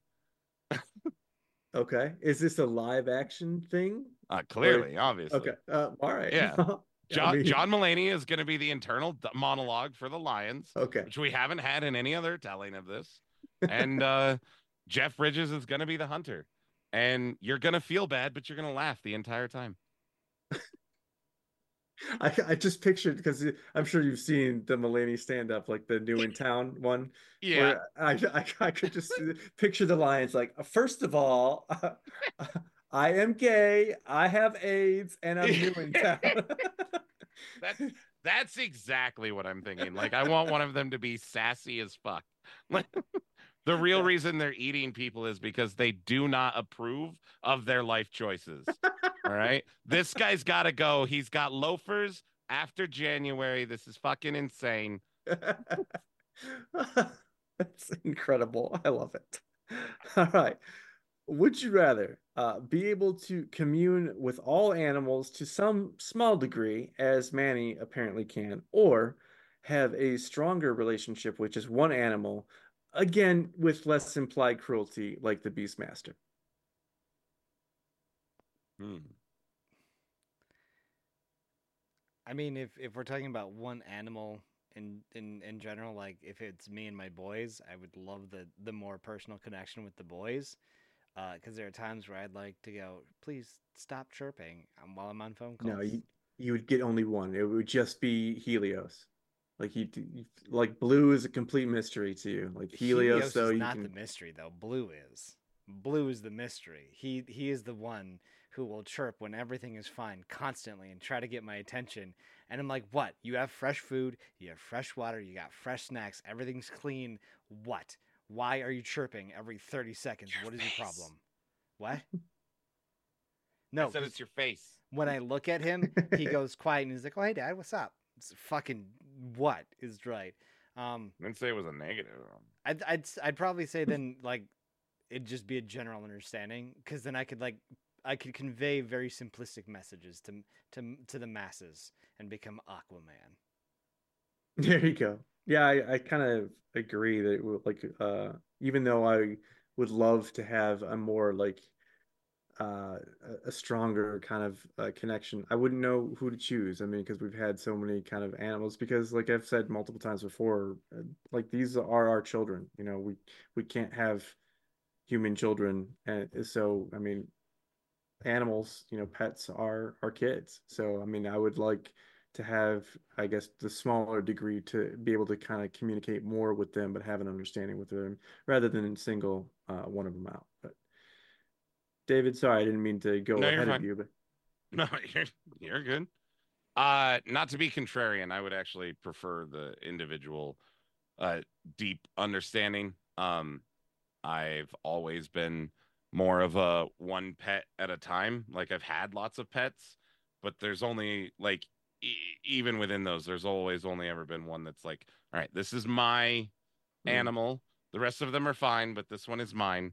Um, it chose me, I chose it. Um, and I've had that be cats over my lifetime. I've had it be rats. Um, actually, uh, and I have some fun stories about that. Uh, I actually have a rat that broke out of its in, uh, enclosure and evaded two cats that wanted to eat it so it could come chill with me and sleep next to me. Um, and uh but yeah so i mean i i would definitely much much rather have that one where i could understand them as well as they understand me That's cool. Yeah, not a wrong answer there. Okay, and then finally, the most important of them all, it's the combination question.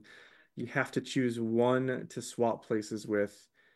A replicant being hunted by Kay, an Italian mob lackey being hunted by the Saints, or a female peasant in Gévaudan during the beast's reign. Which are you choosing and why? A female peasant during the reign of the beast. I don't want to give my answer. uh-huh i bet I, I, I, Is it feel. I feel like I could whore myself to, to safety. jesus I, I, I For feel like? I could give the best sloppy toppy in the world and just sleep my way to safety. I feel like I could do that, right? oh my god oh jared I I I I, I have faith in my abilities, my know-how, uh, and and and everything I am aware of currently. I believe I could sleep my way to safety. Oh Sloppy toppy. Oh, I would hand out blowjobs like it's fucking candy. Oh you my realize god. this is you know what never mind i'm not even gonna No, point no, it I out. I It's Oh. know, fine. I know, but it it you got it back in the day though, boy. Just it's magma that's all i'm gonna say Oh, no, I I. Uh, I I, so I you can will introduce. butter all right I will introduce cleansing tactics. All right, cleansing tactics. All right. we can we can clean ourselves. General hygiene will take off and soar to new heights. and eric and half the viewers just threw up as you should have I'm I just got a saying, story about that someday, by the way, but I'll tell it off air. I'm Uh, just I'm just saying I could reintroduce new healthy standards and practices. no, you can't, because washing is for the devil people. Why the right. Jews were not good Christians. Then I Okay, can give the best. ask the Roman. Catholic Church. I give the best handies. Jesus. Anyways, uh, Jesus Christ. That's right. I. Oh my god. I forgot most of the question, so I'm gonna go with replicant because if I get to keep at least some of my knowledge, I I could live off grid So, fuck it. In that, And if he kills me, he kills me. It's whatever. Yeah, I mean, actually, I have the same answer. Replicant being hunted by K because I think, uh, yeah, given because um, what's Sapper Morton? He said he was able to live there for what twenty some years or whatever. Like Yeah. he obviously had done well enough. Like, and as we said, who really wants to live forever anyway? like, if you, Right? so- Yeah. And at Yeah. least I ain't going out like a bitch. Yeah. I can't, I cherish it. Sloppy toppies and sleep is way to safety. That is uh uh Is I it mean, bad y- that it took me a minute to realize he meant a sex thing? Like I was like, dude, my mind went to like a coffee or something, and I was like, oh, he means a blowjob. yeah, oh yeah, hundred percent. Just la, la, la. Uh, You're right, Your Honor. Oh. You are great at making decisions. Ha.